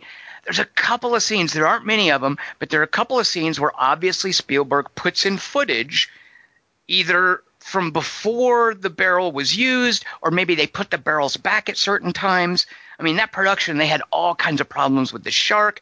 They tried something that was pretty much unprecedented at that time, and that was actually going out to sea to shoot. It used to be that a movie like that would be shot on a soundstage. Um, but Spielberg, this this young hotshot director, was convinced, nope, we're going to take a boat and we're going to have all these barges with the cameras and we're going to have the mechanical shark. And it was a, a mess, but they finally got it done. And it's like Dingus is talking about. Sometimes it's a miracle that movies come together. Uh, so I just love it. If you if you if you love Jaws like I do, and you you you you watch that scene as many times as I've seen, you can't help but notice every now and then hey, wait a minute. There were two barrels there a minute ago, and now there's three in the shot of Brody moving across the thing. Because normally he's super careful about things like showing where those uh, diving tanks are, or one of the barrels shatters the, the window on the front of the, the orca, and he's careful about, you know, when has that been shattered and showing it broken later. But a few times those barrels, uh, the barrel count doesn't quite line up correctly. Uh, so I that's didn't my know that. That's great. And it really, you do have to be like an obsessive Jaws fan, Dingus. You could be there one day if you watch the movie just over and over. So, Kelly, do you have anything Jaws related for your number one pick? No. then All what right, do you? So yeah, go ahead. let me let me just say something really quick because one of my one of my other favorite ones is, but this isn't a movie I like. It's from Jaws four. It's from The Revenge. It's Michael Caine swimming over, That's the only one that's out. canon. getting out of the getting out of the water, and his shirt being completely dry, and nobody Ugh. bothered to get his shirt wet again. I mean, He's in a this is plane crash, and he gets Yeah, he was in a plane crash in the water. He somehow swims over. He climbs out of the boat, and he immediately has a dry shirt just because of how long it took them to film the scene, and nobody bothered to wet his shirt again. And this is something that Ebert and Sis- uh, Siskel and Ebert talked about on their show. Were you say, Tom? There, there are scenes in Jaws where people are supposed to be running out of the water in a panic and they've got dry clothes. Like it, because partly they shot it in uh uh um, it's not Amity's the fictional city. What was it? Martha's Vineyard. They Right, shot yeah. it in the winter and it, it was cold there and the extras didn't want to get in the water and it was shallow water and he he needed them to pretend it was deep water so they were supposed to go out and then kneel down till it looked like Mhm. they were up to their necks and the extras didn't want to do that because it was cold. I mean they would do it eventually, but in scenes where people are supposed to be running out of the water, there are people with dry clothes who presumably just came out of the water. Where uh, again, that sort of thing isn't as cute as the barrel because the barrel's a plot point. Uh, but uh, yeah, yeah, wet clothes and dry clothes next to blood that Kelly Wand was mentioning earlier. yeah. Notoriously hard to keep straight. Yeah, yeah. But what I what I love Same about with hair. it is Same that with hair, by the way. Go ahead, Dingus. I watched the I watched that scene, and then I watched this extended interview with the director, this this uh, guy named Joseph Sargent, who's talking about how difficult a production it was, and he's very he's very kind of uh, an amiable fellow, and he's talking about how difficult it was to make it, and and how you know they really wanted us to come up with something that was a, a different way that the that we killed the shark that we hadn't seen before, and so we had to think of all these different things to do. Uh, and when you were talking about the barrels being on the prow of the boat, uh, Joseph Sargent is talking about the front of the boat, you know, where the boat stabs the shark. He's like, you know, the front of the thing, the I don't know what they call that. Does anybody here know what the front of that boat is called? And he's like, he's in an interview and he's and he's just asking the room, does anybody know what the front of the boat is called? And when you said like the barrels on the prow, all I could think of was watching that this week, watching Joseph Sargent go, you know, that front of the boat. Um, is it the mast? Is it the flagpole of the boat? Just him just talking about like, you don't even know what the boat thing is, and you made this movie, you goofball. Uh, it's I just I love that. I loved that moment watching watching this week because just for the revenge, hands down one of my favorite reviews I've ever read is Roger Ebert's review of it. Uh, but partly because of the continuity error. But then watching Joseph Sargent talk about, you know, the front of the boat, that thing. My All right, favorite. Kelly, Wa- oh, go ahead, Kelly Wand. Well, just like in terms of like people not being wet, but in Black Knight, Martin Lawrence is like it's not even just water, but it's like filthy water. Like he's digging trash out of a miniature golf course moat at the beginning and falls into it, and then emerges from like a medieval lake that's got like mud and uh, shit in it. I think, and he's not even wet then. Like he just staggers out, and you're like, and you can just tell that he didn't even get wet for that shot. Like even his feet wet. So infuriating. And that's supposed to be the joke is like, oh my god, I'm in this like filthy old era, and he's but it's like PG-13 filth or something. All right, Kelly Wand, I'm putting that down for your number one favorite continuity error. It's kind of better than my number one. what is your number one pick? My number one is uh, in the Matrix. When the motorcycle is actually in the other movie. Oh yeah, that's a good one. But uh, it's when Trinity holds a gun to the agent's head, and she holds the gun to his temple, and then she goes, "Dodge this!" And then there's a long shot of her, and she shoots him, and then she's shooting him in the forehead, like from straight ahead of her, which he could have dodged. That's why it bothers me. So the Wait, position that the, that Carrie Ann Moss is is holding the gun to someone's head. She's holding the gun to the Different side two of his shots. head. I Yeah. understand. And then the next one is it's she's she's like standing right in front of him. And there's no possible way that he could have just pivoted his body 90 degrees. presumably. But he also has time because she says dodge this, which gives him time to dodge too. But that's not really a continuity error. Huh. All right. Well, maybe it's just one of the things that in the, can happen in the Matrix. Maybe it's just a glitch in the Matrix and not a continuity error. Oh, the cat. The cat could be a gl- uh, continuity error. No, dingus. Oh. Kelly Wand, don't let him get away with that. There's a cat. That's how you know glitches in the Matrix, Kelly Wand. You should watch that movie sometime. Kelly Wand, did the listeners have any favorite continuity errors? I've only seen the third one. Third listener. It's the only one that's canon. Luke S. writes Number three, Atomic Blonde. Following Wait, the hold on. There's Wait, no, no, continuity no. errors in that movie. There's no, No. no, I, I disagree. Flawless. It's perfect. Everything. David Leitch knows what he's doing. Nope. All right. Let's hear this She's one, gonna Tell us there's one in Logan. How dare you? Never. Atomic Blonde. Following the stellar apartment fight, Charlize Theron's spy Lorraine is driving away from the scene being chased by an SUV. She fr- she frees. Jesus.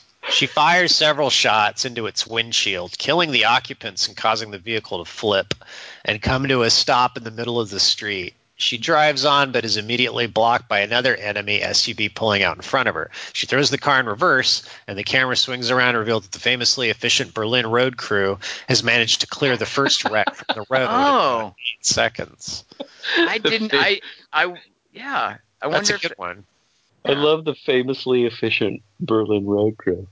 Vehicle ones are always interesting to me because there's like this whole thing of the Dark Knight chase that what's his name did online. It's like, see, now what lane is the car in? Wrong. I have no idea what you're talking about. I don't either. How far back did I lose you? Atomic Blonde.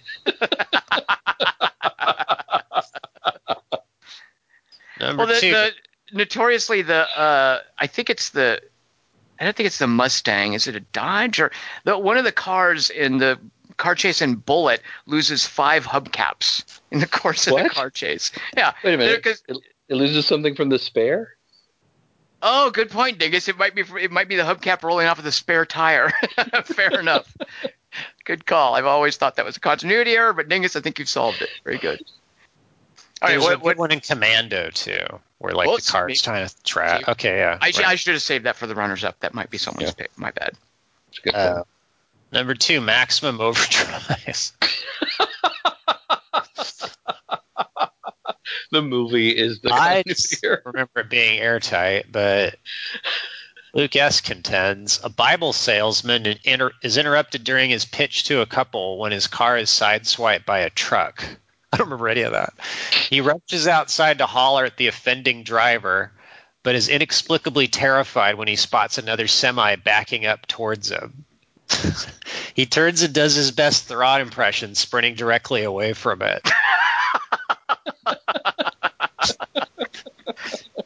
He appears to change his mind in the close up, though, as he suddenly runs face first into the trailer and is sent sailing into a ditch somehow. Yeah. that stuff always b- bothers me when they're facing something and then something hits them from a different side. It's kind of like the Matrix thing. I feel like I vaguely remember. knowing thing. I, I vaguely remember someone like maybe David Paymer or someone like that throwing himself into a ditch, and that like that used to be what it was like when you got hit by a car. Is the camera would just rush up at you, and then you would have either a stuntman or the actor just falling into a ditch, trying to make it look violent, and, and the implication was that the car threw you there. I vaguely remember Wow. something like that from Maximum Overdrive. Number one. The, the knowing moment where the airplane's coming down and he's looking in the wrong direction. Yeah, yeah, that's a good one, Dingus. Yeah, that's where the special effects and the actor just were on different pages. Yeah, Yeah. Or he's seeing another one, but it's not important to the movie. He should have gone, hey, hey, to the plane when it crashed. And like the pilots react to him. Number one, Sleepaway Camp 2. Who No is laugh, this? Dingus. These are legitimate movies. Luke Who is S. This is Luke S. All right, great. Mhm. I like Sleep- Luke S. a lot right now. I do too. I like all these. Sleepaway Camp 2, Camp Counselor and Tom Cruise parody TC's Mutilated Corpse. What? Is seen on the floor of a cabin. Wait, Camp Counselor and Tom Cruise parody TC. That's all one character. I get it now. His. Now I have to see the movie to understand what that means, though. I wish you would His muti- diagram this sentence for me. Camp Counselor and It's Tom basically this Cruise character parody. TC. Yeah, the- TC. TC is the character's name. He's a camp counselor and he's a Tom Cruise parody. I guess you He's supposed to Oh, look okay. like I only, I only think of TC as being from Magnum PI. But okay. Right, me too. Uh, his mutilated corpse is seen on the floor of a cabin, but continues to appear in the movie until he is finally killed. Theron. All right. That's so weird. That sentence. Not the Theron one. His his mutilated corpse is seen on the floor of a cabin, but continues to appear in the movie until he is finally killed. It's like they shot his death scene, And then he's in the movie. and then they and then, but then it was edited in a different sequence. Uh, Oh, okay. Okay. Thank you. All right. and that's hardly surprising about those movies, by the way, like cheap slasher movies like that. The first, the first uh, Sleepaway Camp, like if you don't know the twist, is kind of shocking. what is it? You want me to tell you? No, I guess not. Is well, it it's, it's actually kind of famous. It's a famous ending. Um, Sleepaway Camp famous ending. that the that the little girl's actually a boy. Like it's a shot Oh, of a penis. it's an basically. orphan. It's like a it's like a I mean, it's like a crying game moment. Yeah. Wait, that it, it's an actual. It's like a kid's penis scene. Well, they so no, they did it. They they they didn't want to show the actress nude. Like you think she's a little girl the whole movie. So they they actually and this is kind of there, there's a following for the sleepaway camp movies. There have been three. Maybe there might be a fourth one. Uh, and the, the director is kind of like a cult uh, personality. Like they, they have, I, I, I guess, conferences or cons for Sleepaway Camp. And the director is, is, I think, is pretty much the only thing he's done. But he's talked about how, you know, you can't.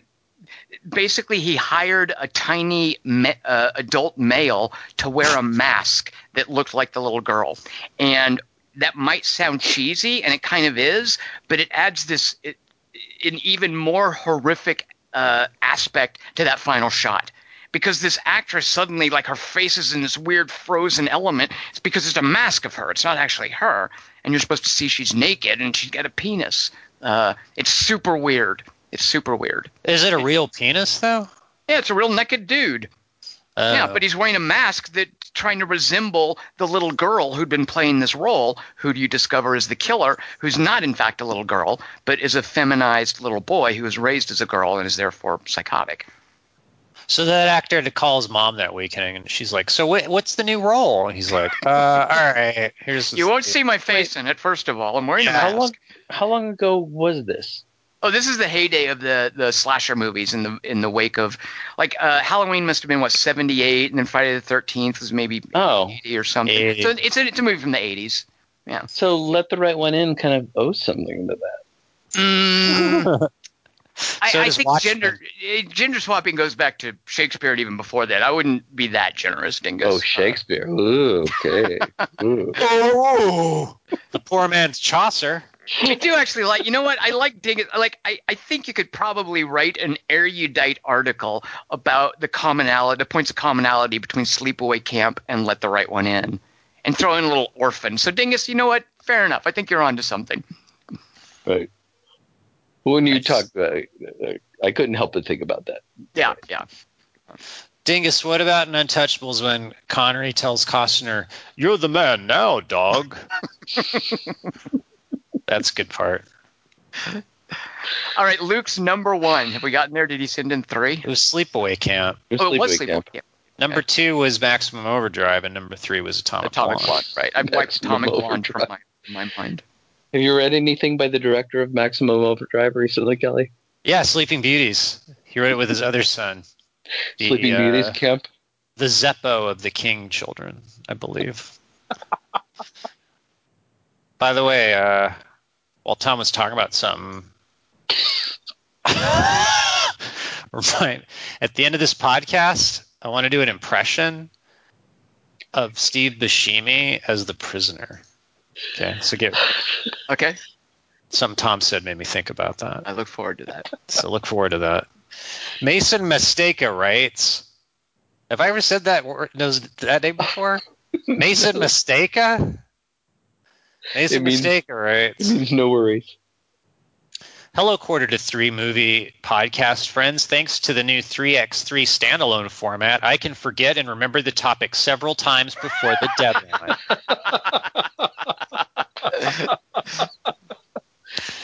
You're not alone.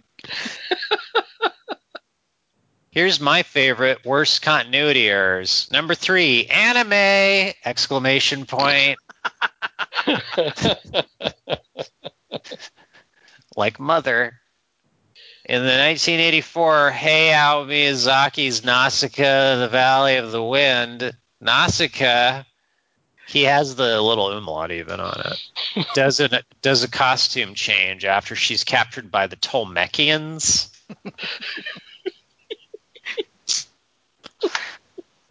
Her new tunic changes color from red to blue after the climactic scene. I've watched the movie a dozen times and never found a reason why it happens. Maybe it isn't the worst, but it is anime. Who captures her, Kelly Wand? Uh, the Tolmekians? Nausicaa. Number two, Highlander 2, The Quickening. I remember seeing that with my mom and being disappointed. We both looked at each other going, this isn't what I was expecting. like really bummed. Like, yeah. Uh, I thought it was my dad. I was equally bummed. Yeah. Remember those platforms that they chased around on? I didn't like how they retcon Connery is alive again too. Red Anyway. Connery. Rick Connery. This was the first film that came to mind for this topic. The last 20 minutes of this movie is a textbook example of continuity error. In the build up to the final scene, Connor MacLeod, I mean, everything's anime. You think about it. Connor MacLeod of the Clan MacLeod's coat changes from a jacket to a long coat several times. Then in the last fight, his weapon switches from a long sword to a short sword repeatedly. This pissed me off when I saw this in the theater in 91. It still pisses me off today. there can be only one continuity error per Highlander. Oh, I see what he did there. that was me. Uh, Oh, number you. Yeah. Uh, never mind. I was going to say Go something. ahead. Go ahead. I, I held back from saying something dumb and then just said, oh, I almost said something dumb. So. Number one, the worst continuity error of all moviedom is the new computer style of the Alien movies. Oh, you know what? I love that one, and I thought about this. That's awesome. Wait, I don't know what that means. What does that mean? Well, let Mason explain it. Yeah, I love In the this. Mason, this is great. Yeah, I think I know where he's going. I thought about doing this for all of them because it's kind of like the R2D2 thing. But in the recent Alien movies, a decision was made to switch from 70s style clicking and buzzing CRT computers to iPad touchscreen swipe, pinch and zoom bullshit. Just writing that put the startup sounds of the Nostromo in my head. If Prometheus and Covenant are prequels, why is the tech so damn shiny? Shouldn't it look more like 2001? Even Alien Resurrection had the appropriate level of monochrome in its technology. And Alien Resurrection was like 400 years after too. Like even even then. So apparently in Prometheus and uh, Alien Covenant, like all of this super, basically it's like the glass cockpit Oh, okay. concept that the iPad personifies. Like that was technology, and then for whatever reason later it became all this like analog clicking whirring with switches and blinking lights because no one making movies doing production design back then anticipated this idea of a glass cockpit.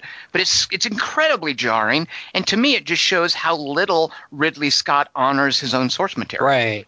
Well, Yeah, and it's less scary too, because the the computer noises that Mother made were freaky and and inhuman. And but I, I just assumed like, oh, it's because they give the miners the shitty computers because they're just fuckwads as opposed to the Yeah, but how do you explain the Sulaco? Like these are colonial Marines. This should, Right. and, and even this is state of the art firepower, as Hudson even famously says, I think in a in a deleted scene. Like the, the Sulaco, the colonial Marines have the same technology. yeah. So if they get, they must have given the military uh, crappy technologies. But it, it's clearly a matter of Ridley Scott just saying, you know, this is going to look weird if we use 70s avionics and control panels and interfaces. It won't though. It You won't. don't- No, exactly. it would make it into a period movie. Is Right. the problem, and they don't want it to be a period movie. They want it to be post Minority Report. Well, exactly, and and look at uh, Blade Runner 2049, where Denis Villeneuve clearly understands Syd Mead's design and how to push it forward a little bit. You know, like Right. 30 years or whatever. Like Right. without and because again, this was this was imagined in the 80s, and there's not a whole bunch of like iPad crap in in Blade Runner. But that was the first moment in Prometheus when I went, ugh. Yeah. Is is when they saw when I saw what he did with the computers. I'm like, really, dude? That big This is old your holographic prequel to display. Alien? Yeah. Yeah. like you put that little thought into this movie, that doesn't bode well for the next two hours. Try harder. but Mason, Mason, that's a great pick. Uh, Yeah. But you know, at a certain point, a continuity. I mean, and actually, I- yeah, that's a continuity error. But it's a continuity error where the director, the the creative person behind the movie, just doesn't give a damn. No, he just he he basically made a design choice. He just said, "We're just going to go with modern. Go, let's go." I just It can't. wasn't like they accidentally like, "Oops." right, It's right. just like we're just going to, you know, screw it. We, we want it it, just- to look, it- we want it to look glossy, Yeah, it feels so wrong that it to me it's an error. Like it just is not. ugh. especially when you and I didn't even think about this. Uh, when you think about Ridley sitting in that like in that console room and like punching keys and whatnot and talking Right. to mother. Yeah, exactly, exactly. There's a, a, a video game called uh, oh shoot, Alien. Kelly Wand, what's the subtitle of the Alien video game? Uh, Alien Conception or uh, Alien Inception or uh, something. Uh, at any rate, the, the big budget Alien video game that came out a few years ago uh, is, is really good at recreating this space station that has that feel of avionics from 1979. Hmm. I mean, it's clearly drawn from that that movie. And just moving through the space station and seeing the layout and the design and interacting with things like how you open doors and how you punch stuff into computers. They just isolation. Isolation. Thank you, Kelly Wand. Uh, they did a spot on job of honoring the production design of Alien, which Ridley Scott couldn't have given two shits about with uh, Covenant and Prometheus. Yeah. But I couldn't So- finish that because the alien kept killing me. It was too smart. It's it's not a it's a it's a, a beautiful environment, but it's not much of a game. I feel. Yeah. Yeah. He kept. ni- He, could smell me in the locker. What No, Kelly dick. You stink. That's a good point. And my locker's not exactly a fucking uh, ambrosia. Uh, So- all right. What is Lucas? What that was Lucas's number one pick. That was Mason Mistakas. Make a Mason. Right. Right. And even right. Whoops. We've moved way past Luke. Then he says, "That's it for me. Thank you for making my favorite movie podcast." Aw. Cheers, Mason. So we're probably his only movie podcast. JK. Josh Lubliner. Well, despite having a month to work on this, I only have one continuity error to talk about. It's in the movie X Men: Days of Future Past. Now, any time travel movie. Okay, this isn't what I thought it was going to be. Now, any time travel movie is going to have some problems, except time lapse. Have you seen time lapse? It's a completely self-consistent travel time travel movie. I recommend it. Near the beginning of Days of Future Past, during the scene when Professor X first appears, he has a sort of hovering wheelchair. If you look closely at the hover chair, you'll notice something very odd. Professor X is sitting in it, and he's alive, which is odd since he was completely disintegrated in the Last Stand. Oh, that is the one. Now, some people tell you there's an after credits sequence that shows that Charles transferred his consciousness into another body, but that's nonsense or another continuity error since he still looks like Patrick Stewart and he still can't walk. Okay, thanks. Bye. yeah. I've mentioned this one before, and I thought of it all every time I've seen Patrick Stewart's Professor X character since I thought about it during Logan. Oh, whoa. Wait a minute. Yeah, it kind of ruined Logan for me. Like, wait, you were in a little kid's body. Please refer to that at least once. You've seen a psychic fuckwad character. I love Josh L. Steve Murray character. Yeah. Not a continuity error, or is it? It's retcon error, right? But that's got Yeah. the word con in it. That's true, Kelly Wand. Yeah. a rec continuity error. Sure, that works. You, so you guys don't know time lapse, I'm guessing. That's not your bag. Right? should No. Do you know that, Tom? Yeah, yeah. Time lapse is uh, so the premise. It, unfortunately, time lapse suffers from this idea that in order for a horror movie to be interesting, it has to star teenagers. Uh, and uh, D- Kelly, Wand, do you know who Danielle Panabaker is? Yes. Oh, okay. Well, so she's the chick in it, and she's she's fine. Uh, Matt O'Leary is in it. He's a little kid who played Brain in Oh. Brick, who grew up to become a super annoying actor. So I don't care for Matt O'Leary, and then the third guy I don't care for. But the premise is these three friends live in an apartment, and they discover facing their apartment through one of the windows in, a, in an apartment across the way, there's a camera pointed at them that takes a picture at the same time every day, and the picture that it spits out is 24 hours into the future. So they Ah. can go over there and they can find that picture and see what is going to happen in their window in 24 hours. And then they see a murder. So it's, it's that Bill- sort of thing. So at first, they're sort of like, okay, we're going to try to recreate it. And then they're trying to get out of the time, like the this predictive time thing. They, they try to benefit from it. Um, uh, so it, it's it's an interesting movie. It's a really cool script, but it's kind of got annoying teenagers in the lead, and it has this weird, hey, let's introduce a crime boss at the end kind of bit, which I don't care for. Um, That's a pretty cool horror movie.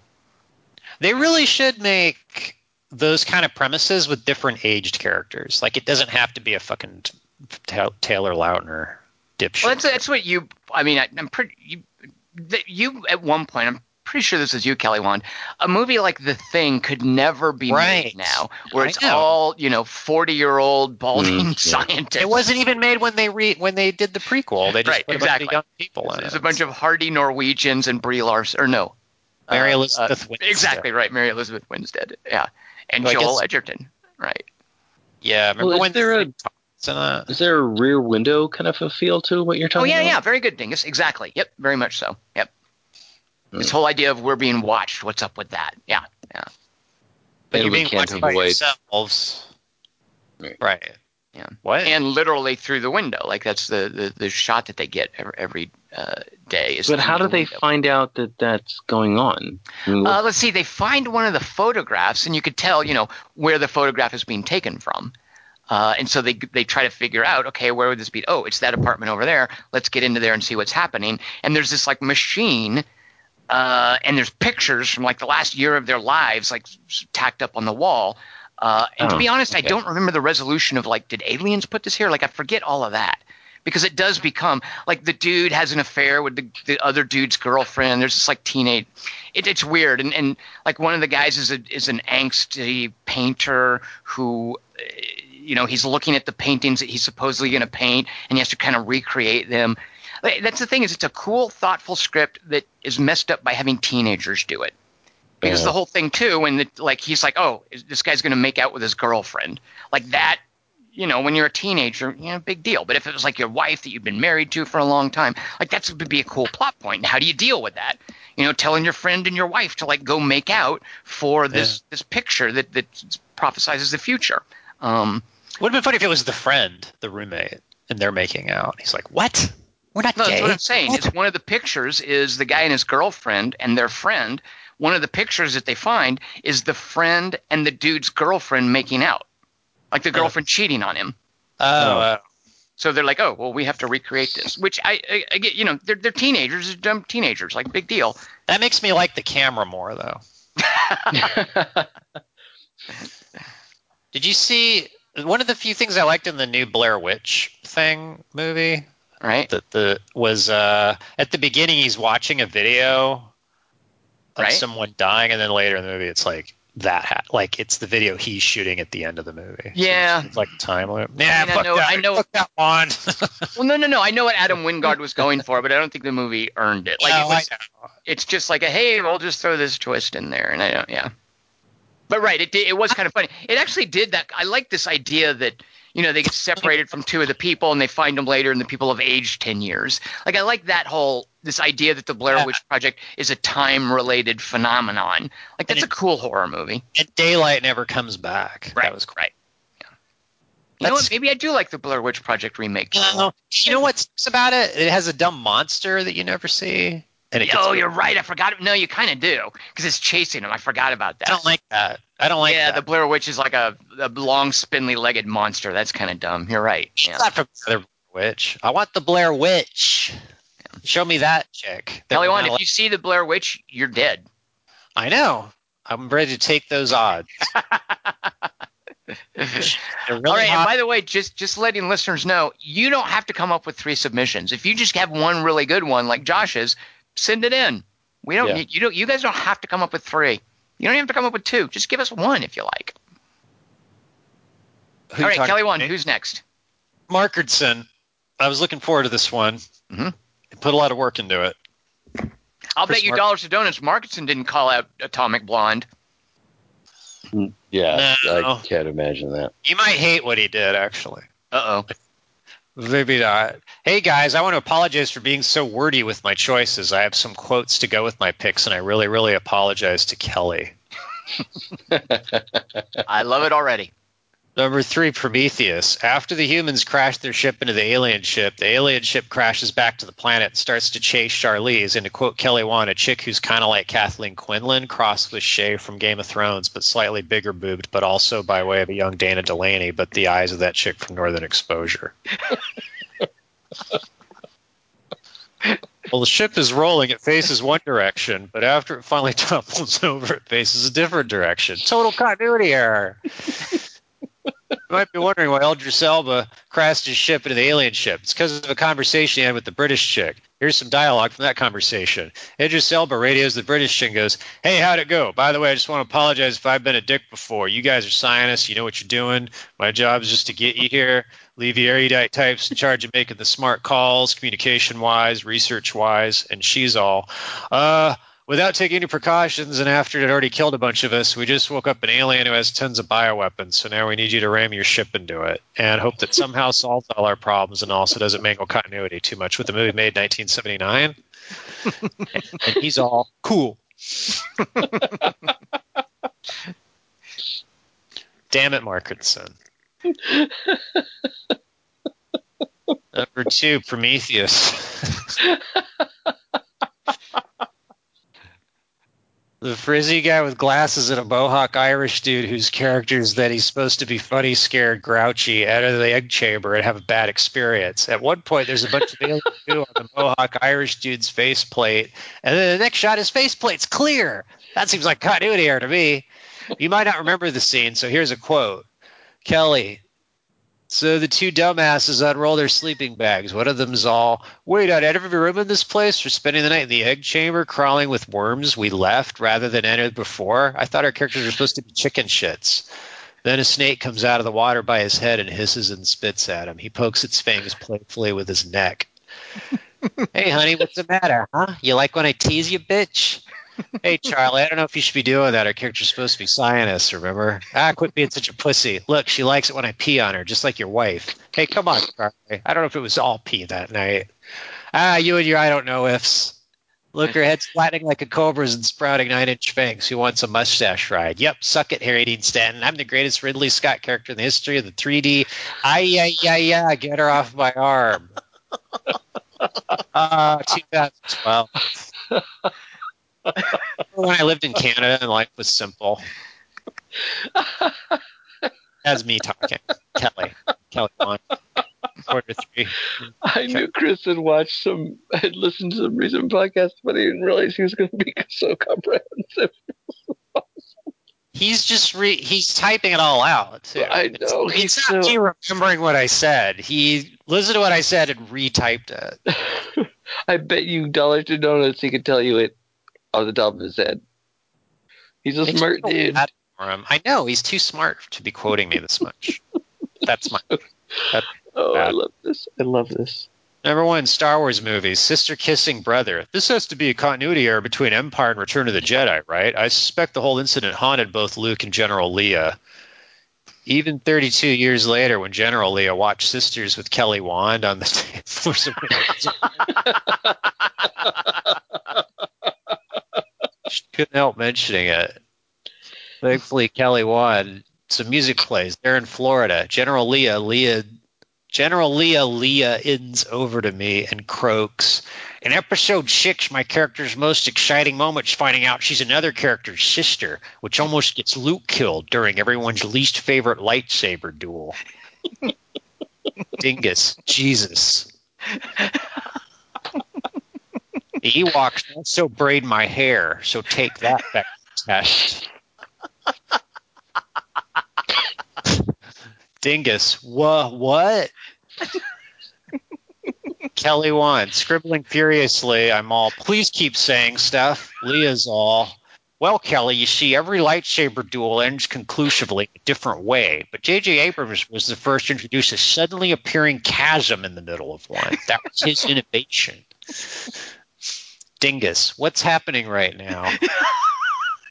She Dingus, Damon Lindelof did do a little ghost writing. Damon Lindelof was like the ghost of Obi Wan, watching and smiling over us. 24 and episode 7.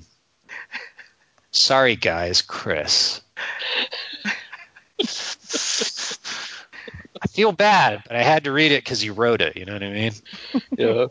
But I feel like uh, doing it. you need to work on your dingus voice, I'm afraid. I felt like just now, like when Stevie Nicks did played a song in American Horror Story. That's how I feel right now. And they would just shoot her doing like a concert in the middle of the episode. Well, I don't know what that means. Arthur Giovanangeli, right? It's number three, The Shape of Water. Uh oh. Uh oh.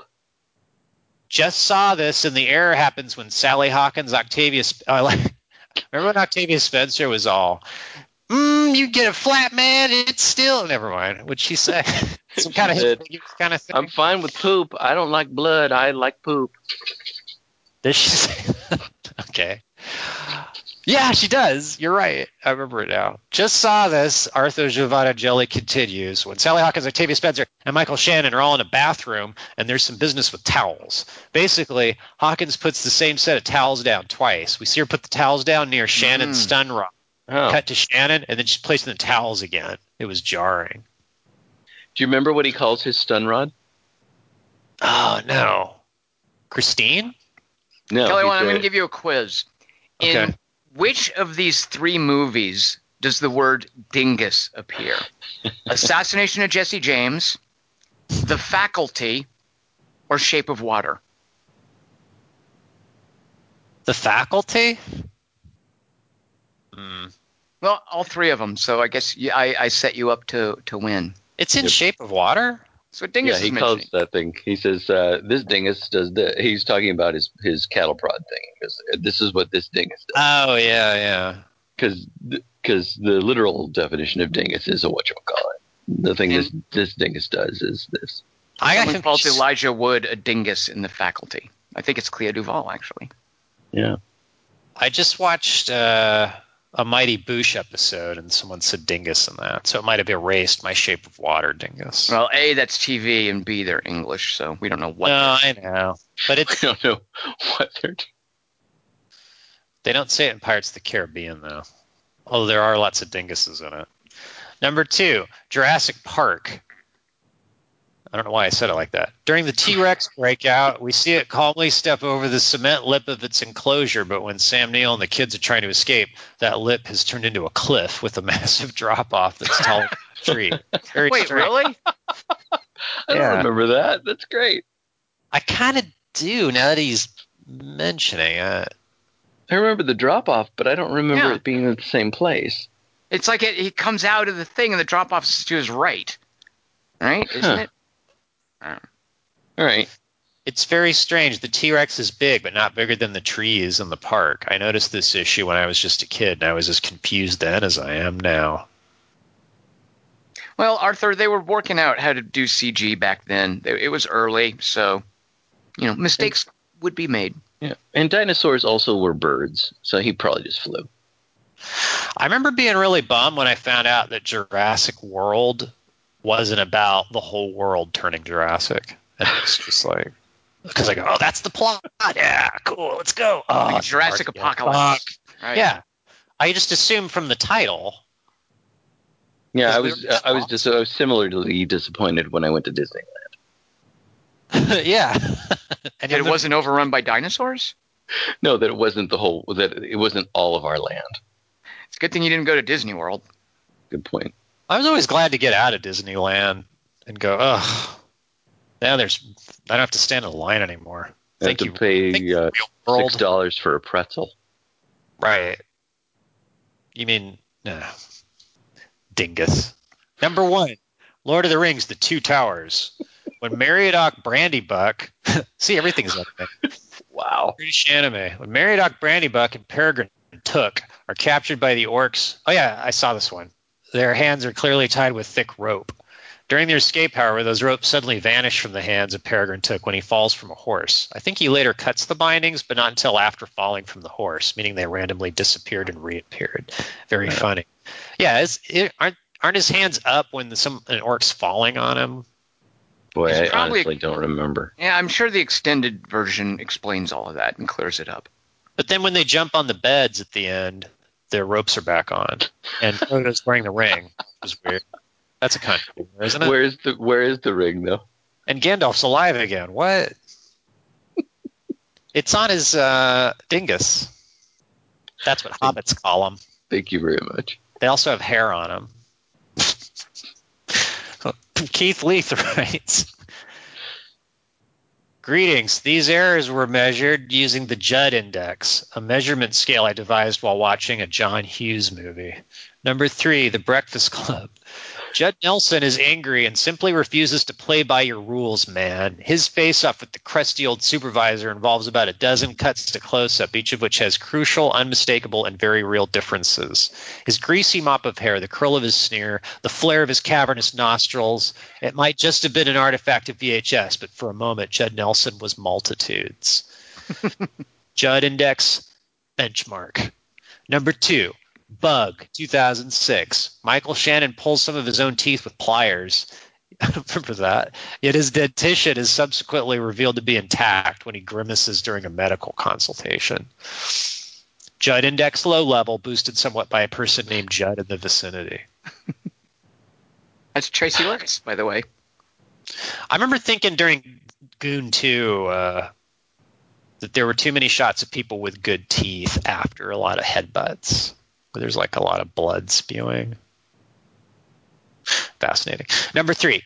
He has two number threes. Forgetting Sarah Marshall, 2008. There's a beach scene about an hour in, or was it two or three? Nine or ten rapid cuts between the person whose name appeared first on the credits and Russell Brand. Different clothes, different stances, different weather. In one of the shots, I think Brand is dressed as a pirate. Judd Index cataclysmic levels of Judd. Juddometer needle jumps the desk. Good day. Keith Leaf. Which Judd is in Forgetting Sarah Marshall? Oh, Judd Apatow. Oh, very. Oh. Kelly, why do you think just like Keith Leith. Well done. I'm, I'm embarrassed for me and you right now. That's it for listeners. I do love the Paul Rudd stuff in Forgetting Sarah Marshall, though. You're doing Yeah. too much. You're doing too much. I don't think I've seen it. I have not either. Yeah, I think you're on your own with that one. Yeah, there you go. Runners up, gentlemen. Oh! wow. Uh, and Abbott and Costello go to Mars. They go to Venus. That one always bothered me. Uh, that's not a continuity. It's not. I don't know. That's, that's that's it's more like a geography error, like Russell Crowe getting to Spain in you know overnight. I see it as a continuity error from the title screen to the third act. And then a giant dog chases him. That's from before they knew how to make good movies, Kelly Wand. You know what did they think do? we? Did they think people don't know what Venus is? Mars. See, but why didn't they just make it Mars in the script then? Uh, I haven't seen those movies. I don't know. I can't help you. Tom, and all please the people, care. all the people responsible for those errors, Kelly Wand, are dead. So I hope you feel No. bad. in an unrelated incident. Yeah, called Time. Oh. But if that if that happened in RL and they were, I think they're supposed to go to Mars, but they wind up going to Venus by by accident. I But once was happened in RL. Yeah, dropped your I pipe. once was supposed to go to Texas, and I went to Oklahoma. by on foot. story. No, no, Whoops. driving. I was driving to Texas with a friend of mine, and I assumed he knew where we were going. And I just got on the freeway and drove. And we entered Oklahoma, and we're going along for a while. And then at some point, I realized, wait, the next state isn't Texas; that's below us. I said to my friend, "Wait, I thought you were telling me where to go." And he said, "No, I thought you knew where you were going." I missed the, the largest state in the union, other than Alaska. I, I missed it entirely. But there's that strip of isn't Oklahoma the one with that little strip that's above Texas, Yeah, like a yeah. Tetris piece? It's called a panhandle, Kelly Wand. Yeah. Is that where you were? Were you touching your pan panhandlers? Uh, is that right? I guess so. Yeah. Is that where it touches Arkansas? Yeah, I suppose. But then you so. go back to Texas after that. Well, then we just you know turned left at a certain point, and then you're headed All towards right. Texas. Yeah. See, that's the rule. Texas is easy to find if you sort of give it a sense of where. If you know where you are, knowing where Texas is is relatively easy. Don't mess with where Texas is on your map on your Right. GPS. Yeah. Wow. Uh, so, uh, Dingus, I guess it falls to you now to tell us what um, will we be doing for the three by three on February twenty eighth, All right. Nope, so these wait. are your favorite. Uh, wait, no. February twenty fifth, right? This will be our 25th. February. Make sure you get these in by midnight, February twenty fifth. What are they, Dingus? These are your favorite parades, marches, or group protests. Kelly, one, do you have any questions about that category? Yeah, what was it? I wasn't listening. Parades, party rests. Marches or group Marches. protests. I don't want like somebody going, I object. It has to be a group Has a protest or a parade or a march. The All right. jury has to object. Because I think this is uh, fairly uh, trenchant for what's what has happened recently. So Send- parades, marches, group protests. Remember, you don't need three, but we'll be reminding you over the course of the month. Get those to us by February 25th at midnight, and that'll be our podcast for our favorite parades, marches, and group protests. Uh, next week, Kelly Wand, what are we seeing? We're seeing remember. vaguely it's uh Den of Farts. Mm, consider they're people that steal things. And Matt, what would you call it if they lived in a den? People A wretched hive. If they No. stole things, they lived in a den, like lawyers, lawyer, Then, Uh, then of Isley. Pipe smoker, pipe smoking uh, grifters. This is a den of thieves. Oh, movie with uh, with Gerard Butler, the guy who wrote whatever White House movie Gerard Butler is in. They let him direct his own movie. They released it in January. We're going to see it, and we're going to bring you a podcast about it Bears next week. fire. Oh. So uh, join us for that. I am Tom Chick. I've been here with Christian Malinsky. It's Christian Morosky. And now an impression of Steve Buscemi doing something. What is he doing, Kelly Wand? In, uh, Steve Buscemi as the prisoner. How come I got to be number six? Because you're a fag, all right? One, two, three, not only you and me got 180 degrees and I'm caught in between counting one, two, three, Peter Pan, Mary Free, getting down with three P, everybody loves ocean. Also, in Pretty Woman, her croissant changes to a pancake. I prefer that we be more capable and prepared than lucky. Observation, reflection, faith, and determination. In this way, we may navigate the path as it unfolds before us. All right, and we have what? Eight more recharge cycles to go before we get to Oragai 6? Is that a question, sir? Yes, sir? Walter, that's a question. That is correct. Dingus H.P. Lovecraft had no deep enmity of carrots. Uh, say hi to my cousin. Ugh. Which one? Just talking to my cousin. The Lea Seydoux cousin. Oh. Uh-huh.